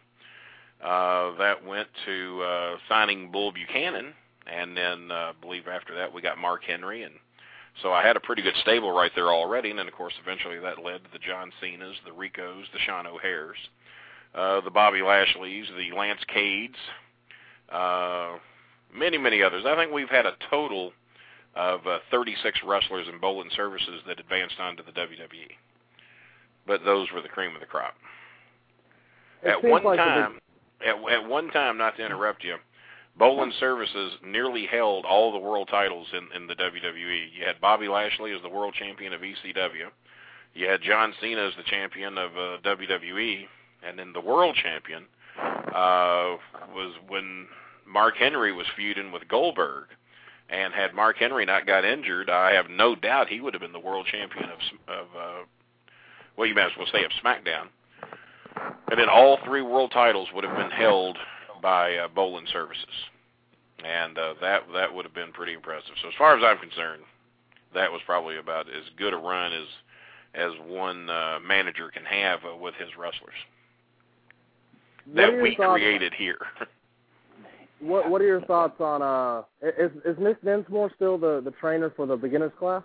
Uh, to my knowledge, he is. I don't see a whole lot of the beginners class, but to my knowledge, Nick is still the trainer of the beginners class, and plus he is the current OVW champion on uh, on OVW television, and he's been traveling. I've been a little critical of him. He's been traveling uh, all over the world uh, since he got here. He's been to uh, Ireland and Portugal, and uh, I think I heard he's got a Japan and an England tour coming up. And I've been a little critical of him. I told him there was plenty of good talent right here in in in the Louisville uh, tri-state in, in the Kentucky tri-state area, right here in Louisville, Kentucky, and I felt he ought to be here defending the belt here uh, a little bit. But I'm sure he gets big paydays to go uh, to these other foreign cities, and he said the OVW title is fairly well respected all around the world, and and uh, I guess he's doing what's good for his for his pocket, I guess.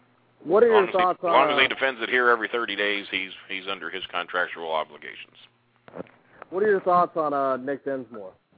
Uh, other than what you've already went into? Well, Nick is probably one of the more solid uh, wrestling technicians we've ever had. Nick Nick is also a former member of Bolin Services. Rob Conway is a three-time member of Bolin Services, the only three-time member I ever had. Uh, some people will correct me and say, "Well, no, Mark Henry." Well, Mark Henry never really went away. You know, it was just me and Mark would have our disagreements every now and then, and uh, he would disappear for a while. But he he was never really actually fired and rehired by Bolin Services. He he was kind of always with us, just sometimes in good standing, sometimes not. Uh, but as far as a technical wrestler goes, you're probably there, there's not any that are, that are better than Nick Dinsmore. And if you want to learn technical wrestling, uh, he is best suited for the beginner class because that's where you need to learn that style of wrestling at. And uh, he, he does a fine job. Everybody that I know that's been to, to his training classes uh, said he's head, uh, heads and shoulders above anyone else they've been trained by. hmm Well, the the Christmas Chaos match with Chris Benoit was probably next to the blow off match of the Bashams, the Mhm. best OVW match that I've ever seen. Um, That was pretty solid. I was on the card that night and was backstage and did not get to see a, a lot of that match, but I did see a lot of the highlights on it on video and and from everybody I talked to that saw it, that they still talk about it to this day as being one of the better wrestling matches they'd ever seen. Uh, no, no one got caught on fire. No one did anything off a uh, 40 foot ladder. Uh, nobody got hit by a bus or a car to start the match. But as far as a technical wrestling match, uh, that's probably going to be one of the better. Yeah.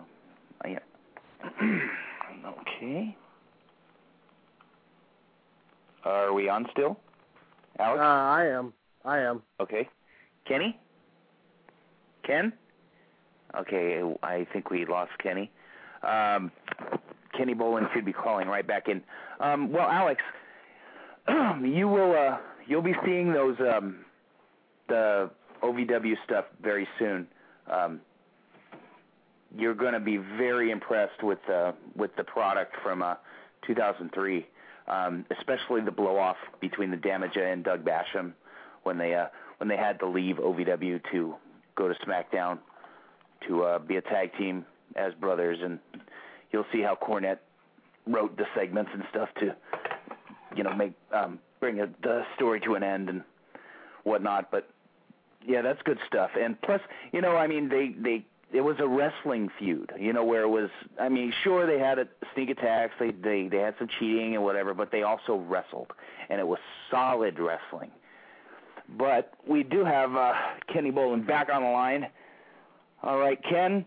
Man, Uh, technical difficulties blowing through here. We got uh, we got bad thunderstorms and tornadoes heading this way, and and uh, I don't something knocked us out there for a minute, but uh, we're back up and running.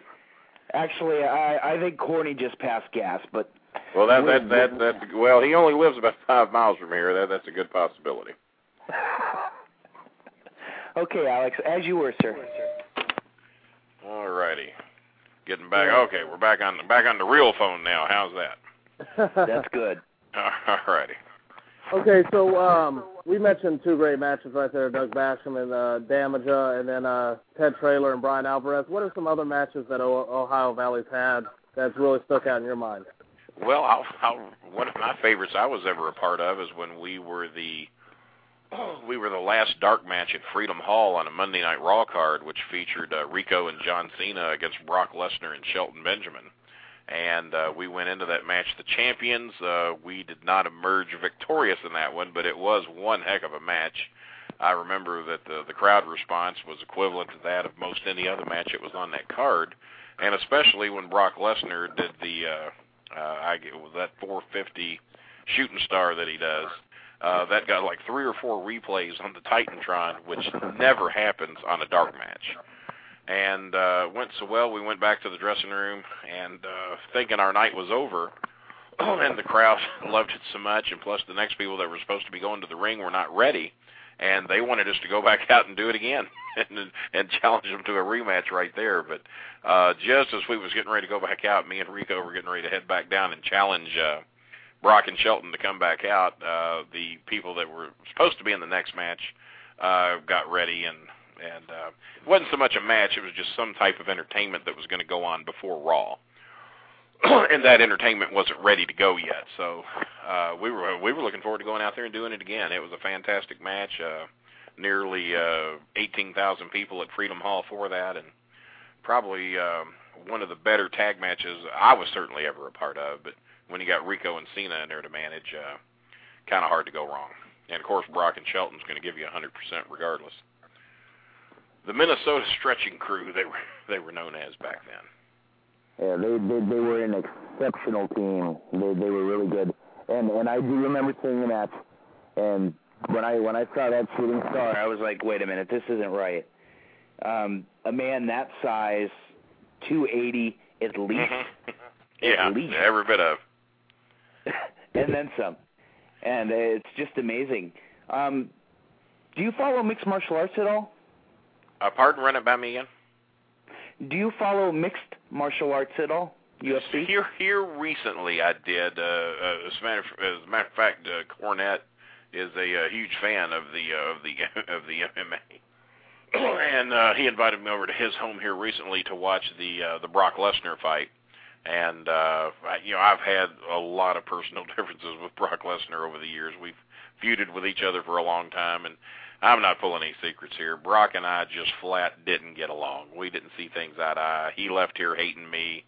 Uh, I've never really spoke extremely high of him, and and uh, we we just we just didn't get along good. We just didn't see things eye to eye. So I went there to um, uh, see him get beaten his MMA fight. But I got to admit, he got off to a heck of a start and was doing a good job. I thought for his first or second match there, however many that was, that he was doing a good job. But uh, he kind of slipped up and his ankle got in the other guy's uh, hands there, and it was all over at that point. But uh, nah, no no hidden secrets between me and Brock Lesnar. He he and I just didn't click too well. he's he's going to be a major major UFC star. He's just got the the raw talent. Well, I, You know, I'll I agree mean- with you. I'll agree with you. The raw talent's there, and if there's anybody machine. who's got the anyone that's got the tenacity uh, to make it in that sport, and and you can't tell Brock he's not good at anything. Uh, anybody that had the guts to try to play in the NFL and, and to play professional football, and with not really having much of any of a football background, and he was convinced he was going to make it with the Minnesota Vikings and start, and I wasn't going to bet against him because. Um, uh, there ain't been a whole lot put in front of him that he wasn't able to accomplish. So, now, Brock, uh, you can say what you want about Brock Lesnar. If, if he puts his mind to something, uh, he's normally going to succeed at it. I, I will give him that. Yeah. How how were um when Ohio Valley had uh, people that were paid to train there, the developmental guys? How were they as leaders? Uh, give me a reference of what you're speaking of as, as to who. Well, I'm I'm not speaking of anyone in particular. That is an extremely broad question, but um, well, my if you're asking who my favorite trainers were, uh, now Well, you no, got to I'm- remember. Yeah. Well, I'm speaking of uh, the the dynamic between the guys who are paid to train there. the Oh, guys okay. You're so you're you're you're not there. you're you're not speaking of like a uh, uh, of an Al Snow or a Lance Storm No, or no, something no. like that. You mean people that stepped up in the locker room and proclaimed themselves uh, or were assigned to be locker room generals. Yes, sir. Is that your question? Yes, sir.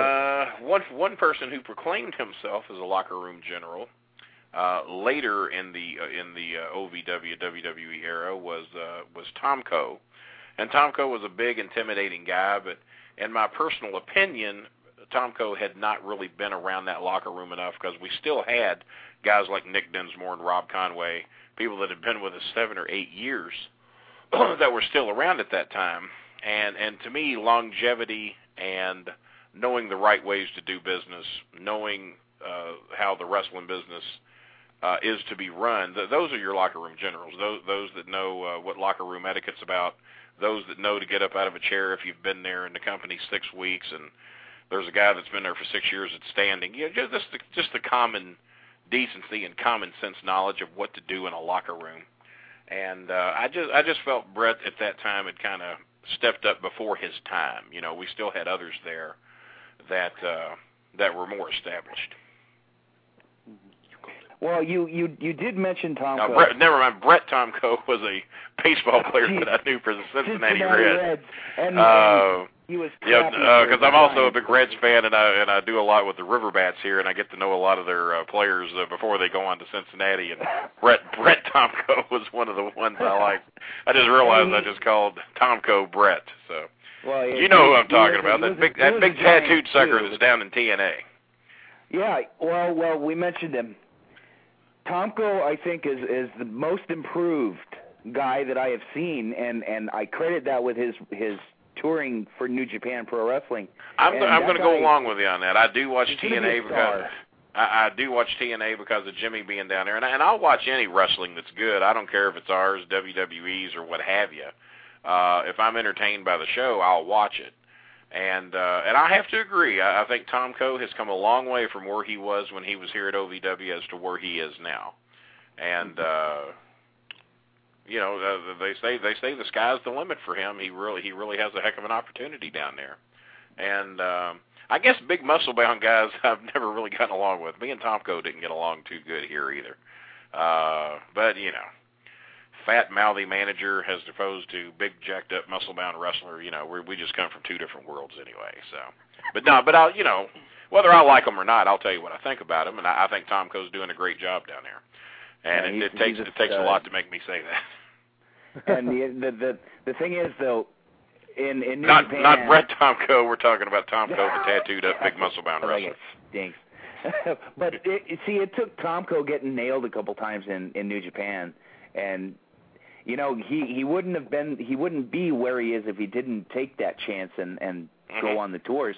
That's that's that's the problem nowadays. Uh, guys don't want to don't want to go go around and train with different people. They they don't Yeah. want to work with different. Well, you're people. only you're only you're only going to get better if you work with people that are at least as good as or better than you. And uh, you can you can stay in a territory for ten years, and if you're only working talent that that's far less experienced than you, then how much better are you going to get? And then when you do step in the ring with someone who's got five years, ten years experience on you, or has been uh, working with people that are far more talented than you, then uh, you're not going to look so good. So yeah, I, I would say he did things the right way there. Um, now, since uh, we brought it up earlier, um, who have been Brett Tomko. You, you want to talk about Brett Tomko right? Hell of a pitcher. Anybody... um, At least as a red, not as a giant. Who yeah, some of your yeah, favorite? yeah. The Giants, the Giants can keep with the Tomko they got now. Uh, no. who have been some of your favorite trainers that have come through there, and then who are some guys that uh, you may have not liked so much? favorite trainer probably would be Dr. Tom Pritchard. Uh, no offense to Al Snow, but Dr. Tom goes back to the old Smoky Mountain Wrestling days uh, with the Heavenly Bodies, and uh, Doc and I have been very close uh, over the years. Uh, and uh, we've we've been known to tell each other like it is. You know, if he's got something to say, he'll say it to me. If I ever had something to say, I'd say it to him. And I've got a lot of respect for Dr. Tom, and, and in my opinion, that is the best thing that Florida wrestling's got going for, for it right now is having Tomko. Uh, Tomko. I'm tired of talking about Tomko. Dr. Tom. Too many Toms and Tomkos floating around here. Uh, Dr. Tom uh, in Florida is is the best thing they got going. Steve Keirn, a quality guy down there as well. And uh, of course, they're going to have add Timmy Baltimore to the to the broadcast team. I don't know who the broadcast team is down there right now, but I guess Timmy Baltimore will probably uh, be the anchor of it. And um, uh, it seemed like that was a multiple part question. Have I answered all of it? Or, oh, who I didn't like. Oh, see, well, see, I liked uh, Dr. Tom. Uh, Al Snow and I have been very close since he's been here. Loved Al Snow. Uh, uh, Greg Gagne when he was down here. I loved Greg. He was a great guy. Um, people that I didn't like. Huh. Trainers, you're saying, huh? Well, me and me and Heyman. Uh, Heyman wasn't really a trainer. Heyman was. Uh, Heyman. Uh, I don't know what he did. Um, let's put it this way. Very little. Hey, Hey, Heyman and I just probably didn't see eye to eye on a whole lot of things. Uh, I think we more or less tolerated each other. To be honest with you, he he- year. he claimed that he was uh, a uh, Kenny Bolin fan, but uh, I don't know. The uh, I don't think I was his cup of tea, and he probably wouldn't mine. And uh, he's off doing other things right now. And it's like I've told everybody there that ever came through that didn't like me. Well, it don't matter because once once you leave, I'll still be here. So, and for 11 years, that's pretty much been the case. So it doesn't matter whether they like me or not. You know, I'll be here when you're gone. so, What, what were your thoughts? What were your a lot thoughts? of, a lot of people the, used to uh, think I only a lot, a lot of people used to think I only had this job because of Jim Cornette. Well, what they got to remember, I was here three years before Jimmy got here, and I've been here just about three years since he left. So I don't think Jimmy's got a whole lot to do with my longevity in OVW. What were some of your thoughts on uh, how Greg Gagne was handled and treated in uh, his stint in World Wrestling Entertainment? I really don't know a whole lot about the inner workings. Uh, my opinion is that Greg Gagne was probably too nice a guy to be a trainer. Greg didn't want to see any bad in anybody. He didn't want to see anything negative. He is just uh, now he would tell you like it is from time to time. Uh, you could get him riled up, and and and and or if you really just weren't putting out the effort, he'd get on you. But but Greg was almost just too nice a guy uh, to be a, a, a trainer. Al Snow, he he can be nice, but he can also cut you to threads too if he realizes you're jacking around. Uh, Dr. Tom, very much the same way. Nicest guy in the world, but start jacking around and wasting his time, and he'll certainly let you know about it. And of course, our our resident genius here, the hustler Rip Rogers. I mean, in, in my opinion, and I've, I've talked about it with many people, uh, he's a bit unorthodox in his approach and his style, but uh, there's not really a better trainer anywhere than, than Rip Rogers. If you want to learn how to be a professional wrestler, uh, Rip Rogers is the guy that can teach you how to get there, and he can he can teach anybody. Um, I, I, I talk about it like baseball. Some some wrestlers are so good at what they do, they don't understand why they're good at it, and they don't understand how it works. Pete Rose was a great a great great player, but only considered average as a manager. Uh, there have been other great players, your Hank Aaron's, your Johnny Benches, people like that that that have never managed. And why? Well, they just you know they they they knew how to motivate themselves. They just don't know how to motivate others. And uh, Rip Rogers has has been good really with everyone he's ever gotten his hands on. I mean, if you really have a desire to learn pro wrestling, Rip will get it out of you. And if you don't, he'll filter that out too, and he will not let you waste his time. He doesn't care if you got two thousand dollars in your pocket to join his class. If you're going to be a waste of time and a disruption, and you're not serious about it, he'll send you on your way, and you can shove your two grand up your anal orifice. Well, there you go. Next question. wow. I, I, I'm I'm speechless. I guess you can say um, anal orifice on this radio station here, can't you? Yes, sir. All right, just checking. I, I, I, I'm at a loss. Alex, you're gonna have to cover me. Jeez. Yeah, we got 13 so, uh, minutes to fill here. what you got on your mind? so it's is it, is it pretty much how much involvement did Rip have with the developmental talent? Because someone of that uh, blunt, honestly, because I've listened to a couple of Rip interviews that he's done, and then it's, he seems like the type of guy that they wouldn't really allow to be around the developmental guys. I don't know exactly a whole lot of what happened there. I, I do know that there was a little bit of bad blood between uh, Rip and the WWE. Exactly what it stemmed from, I, I we we have we have had our way of doing business here and doing things, and you gotta you gotta remember we're real old school here, and uh, WWE is not. And uh, our way of doing business and our way of thinking and our philosophy, and I say our because I think that me and Rip Rogers and Jimmy Cornette and Danny Davis, we've been the anchors of OVW for a long time, and and we have our way of doing business and WWE has their ways. And I think Rip Rogers and Jimmy Cornette both had a very difficult time being told how to do what they knew that they were successful at. Jimmy Cornette was very good at what he does. There is not a better booker uh, uh, of wrestling talent than, than Jimmy Cornette. Uh, Jimmy knows how to book a television show. There's not a better trainer than Rip Rogers. So who is it that's going to come and tell them how to do their jobs? Well, neither one of them cared too much for it. So I think, in my own personal opinion, that had a lot to do with the bad blood between WWE because WWE don't like to, um, you know, they they, they don't like to be told no, and uh, you know, it's uh, if you're used to saying no, you're probably not going to get along with the WWE too long. Once again, my own personal opinion. So, um, treading that water as lightly as I can. Good answer. Good answer. So uh, the the current crop of the the young lions of uh, Derby City and OVW, um, mm-hmm. who do you see as as a breakout star? Um, in, in Derby I, City, I, in Derby City, who I think's got a tremendous potential uh, based upon his look and his attitude and his intensity, I would tell you to look out for the Big Cat. Uh, four months ago, I don't know if I'd have told you that, but he has really come a long way in the last four months.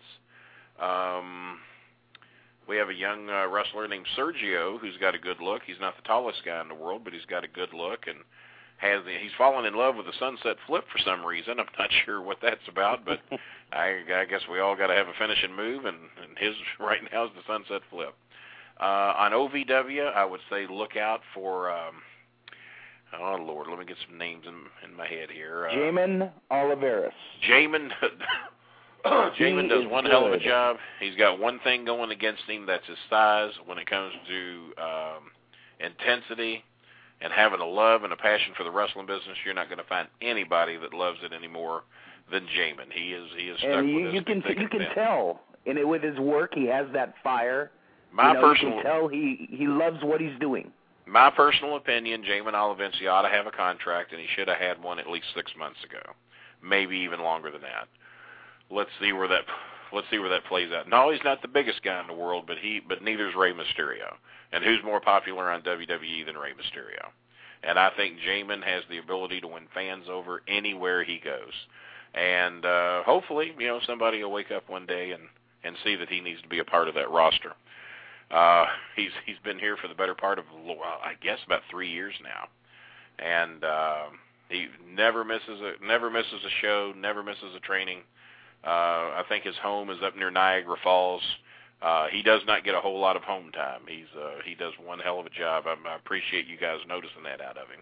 Uh, bravado certainly has the size and the intensity.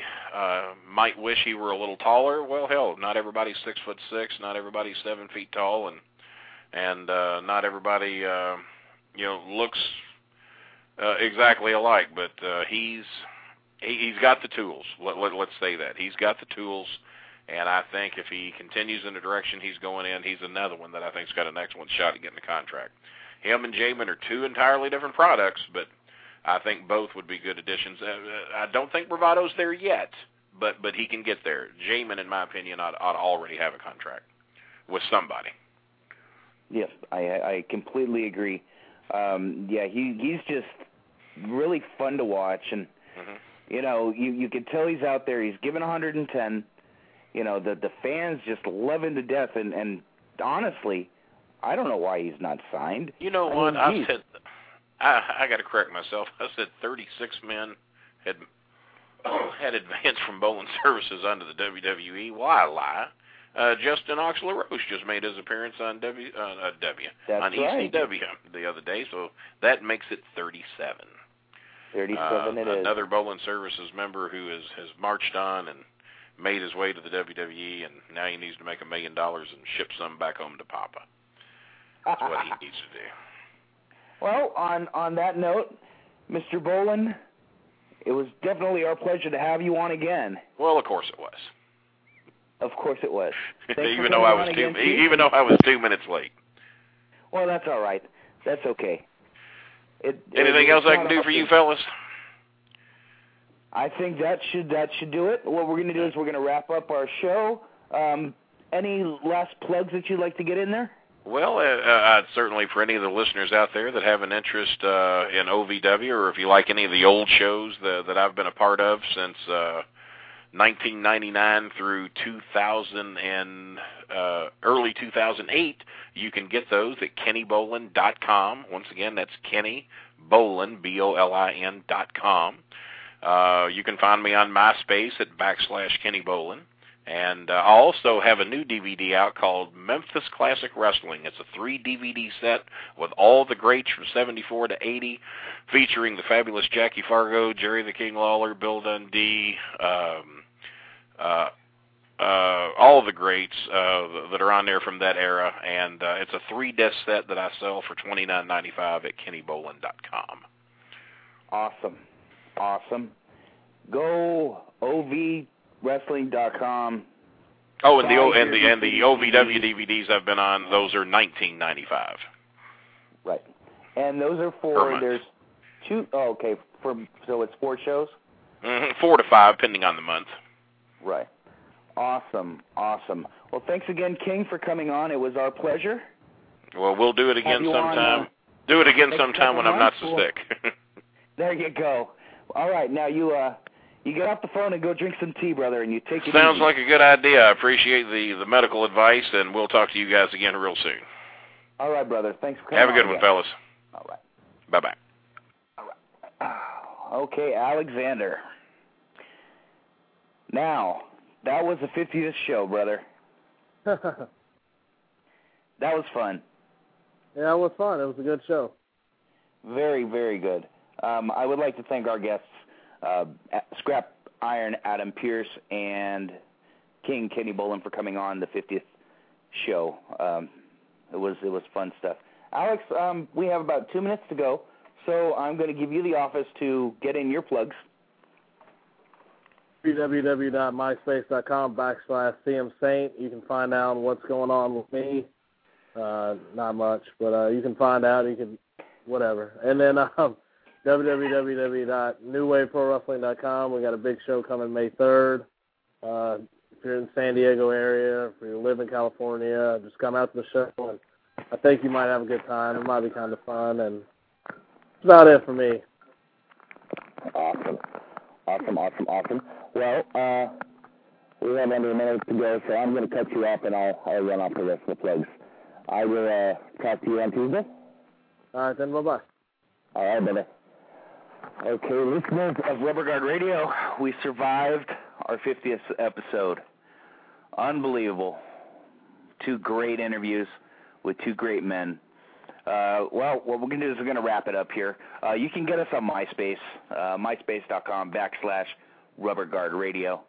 Um, if you're a fan in the, you know, if you're a worker, referee, promoter, you know, if you want to come on the show, uh, hit us with a message and we'll gladly get you on. Um, you can also check out our website, rubberguardradio.com, where we have uh, columnists that you know write columns and and whatnot. We also archive all of our shows, and uh, don't forget our sponsors, WrestleWarehouse.com for all your wrestling DVD needs, and FogCityWrestling.com, which has a show in two days, April 12th, this Saturday night. Uh, there's only a few tickets remaining, so uh, doors open at six, bell times at seven. I suggest you get there at five. Come by, say hi to KZ. Uh, I'll be the idiot running around with the Rubber Guard Radio press pass and Rubber Guard Radio T-shirt. So come on out, uh, check out some quality wrestling. Uh, the main event is Mr. Prime Time against the Black Pearl, um, which in a no DQ match, which should be insane. Uh, they're going to be all over the place. Uh, well, uh, we have a couple seconds left. Uh, big ups, congratulations tonight, there, uh, David Fuller. I heard you guys uh, kick some ass at your IHW banquet, and also ACW Mark. That first segment was for you, brother. Blog Talk Radio. Hello, it is Ryan, and we could all use an extra bright spot in our day, couldn't we? Just to make up for things like sitting in traffic, doing the dishes, counting your steps, you know, all the mundane stuff. That is why I'm such a big fan of Chumba Casino. Chumba Casino has all your favorite social casino style games that you can play for free anytime, anywhere with daily bonuses. That should brighten your day a little. Actually, a lot. So sign up now at chumbacasino.com. That's chumbacasino.com. No purchase necessary. Group. Void were prohibited by law. See terms and conditions. 18 plus.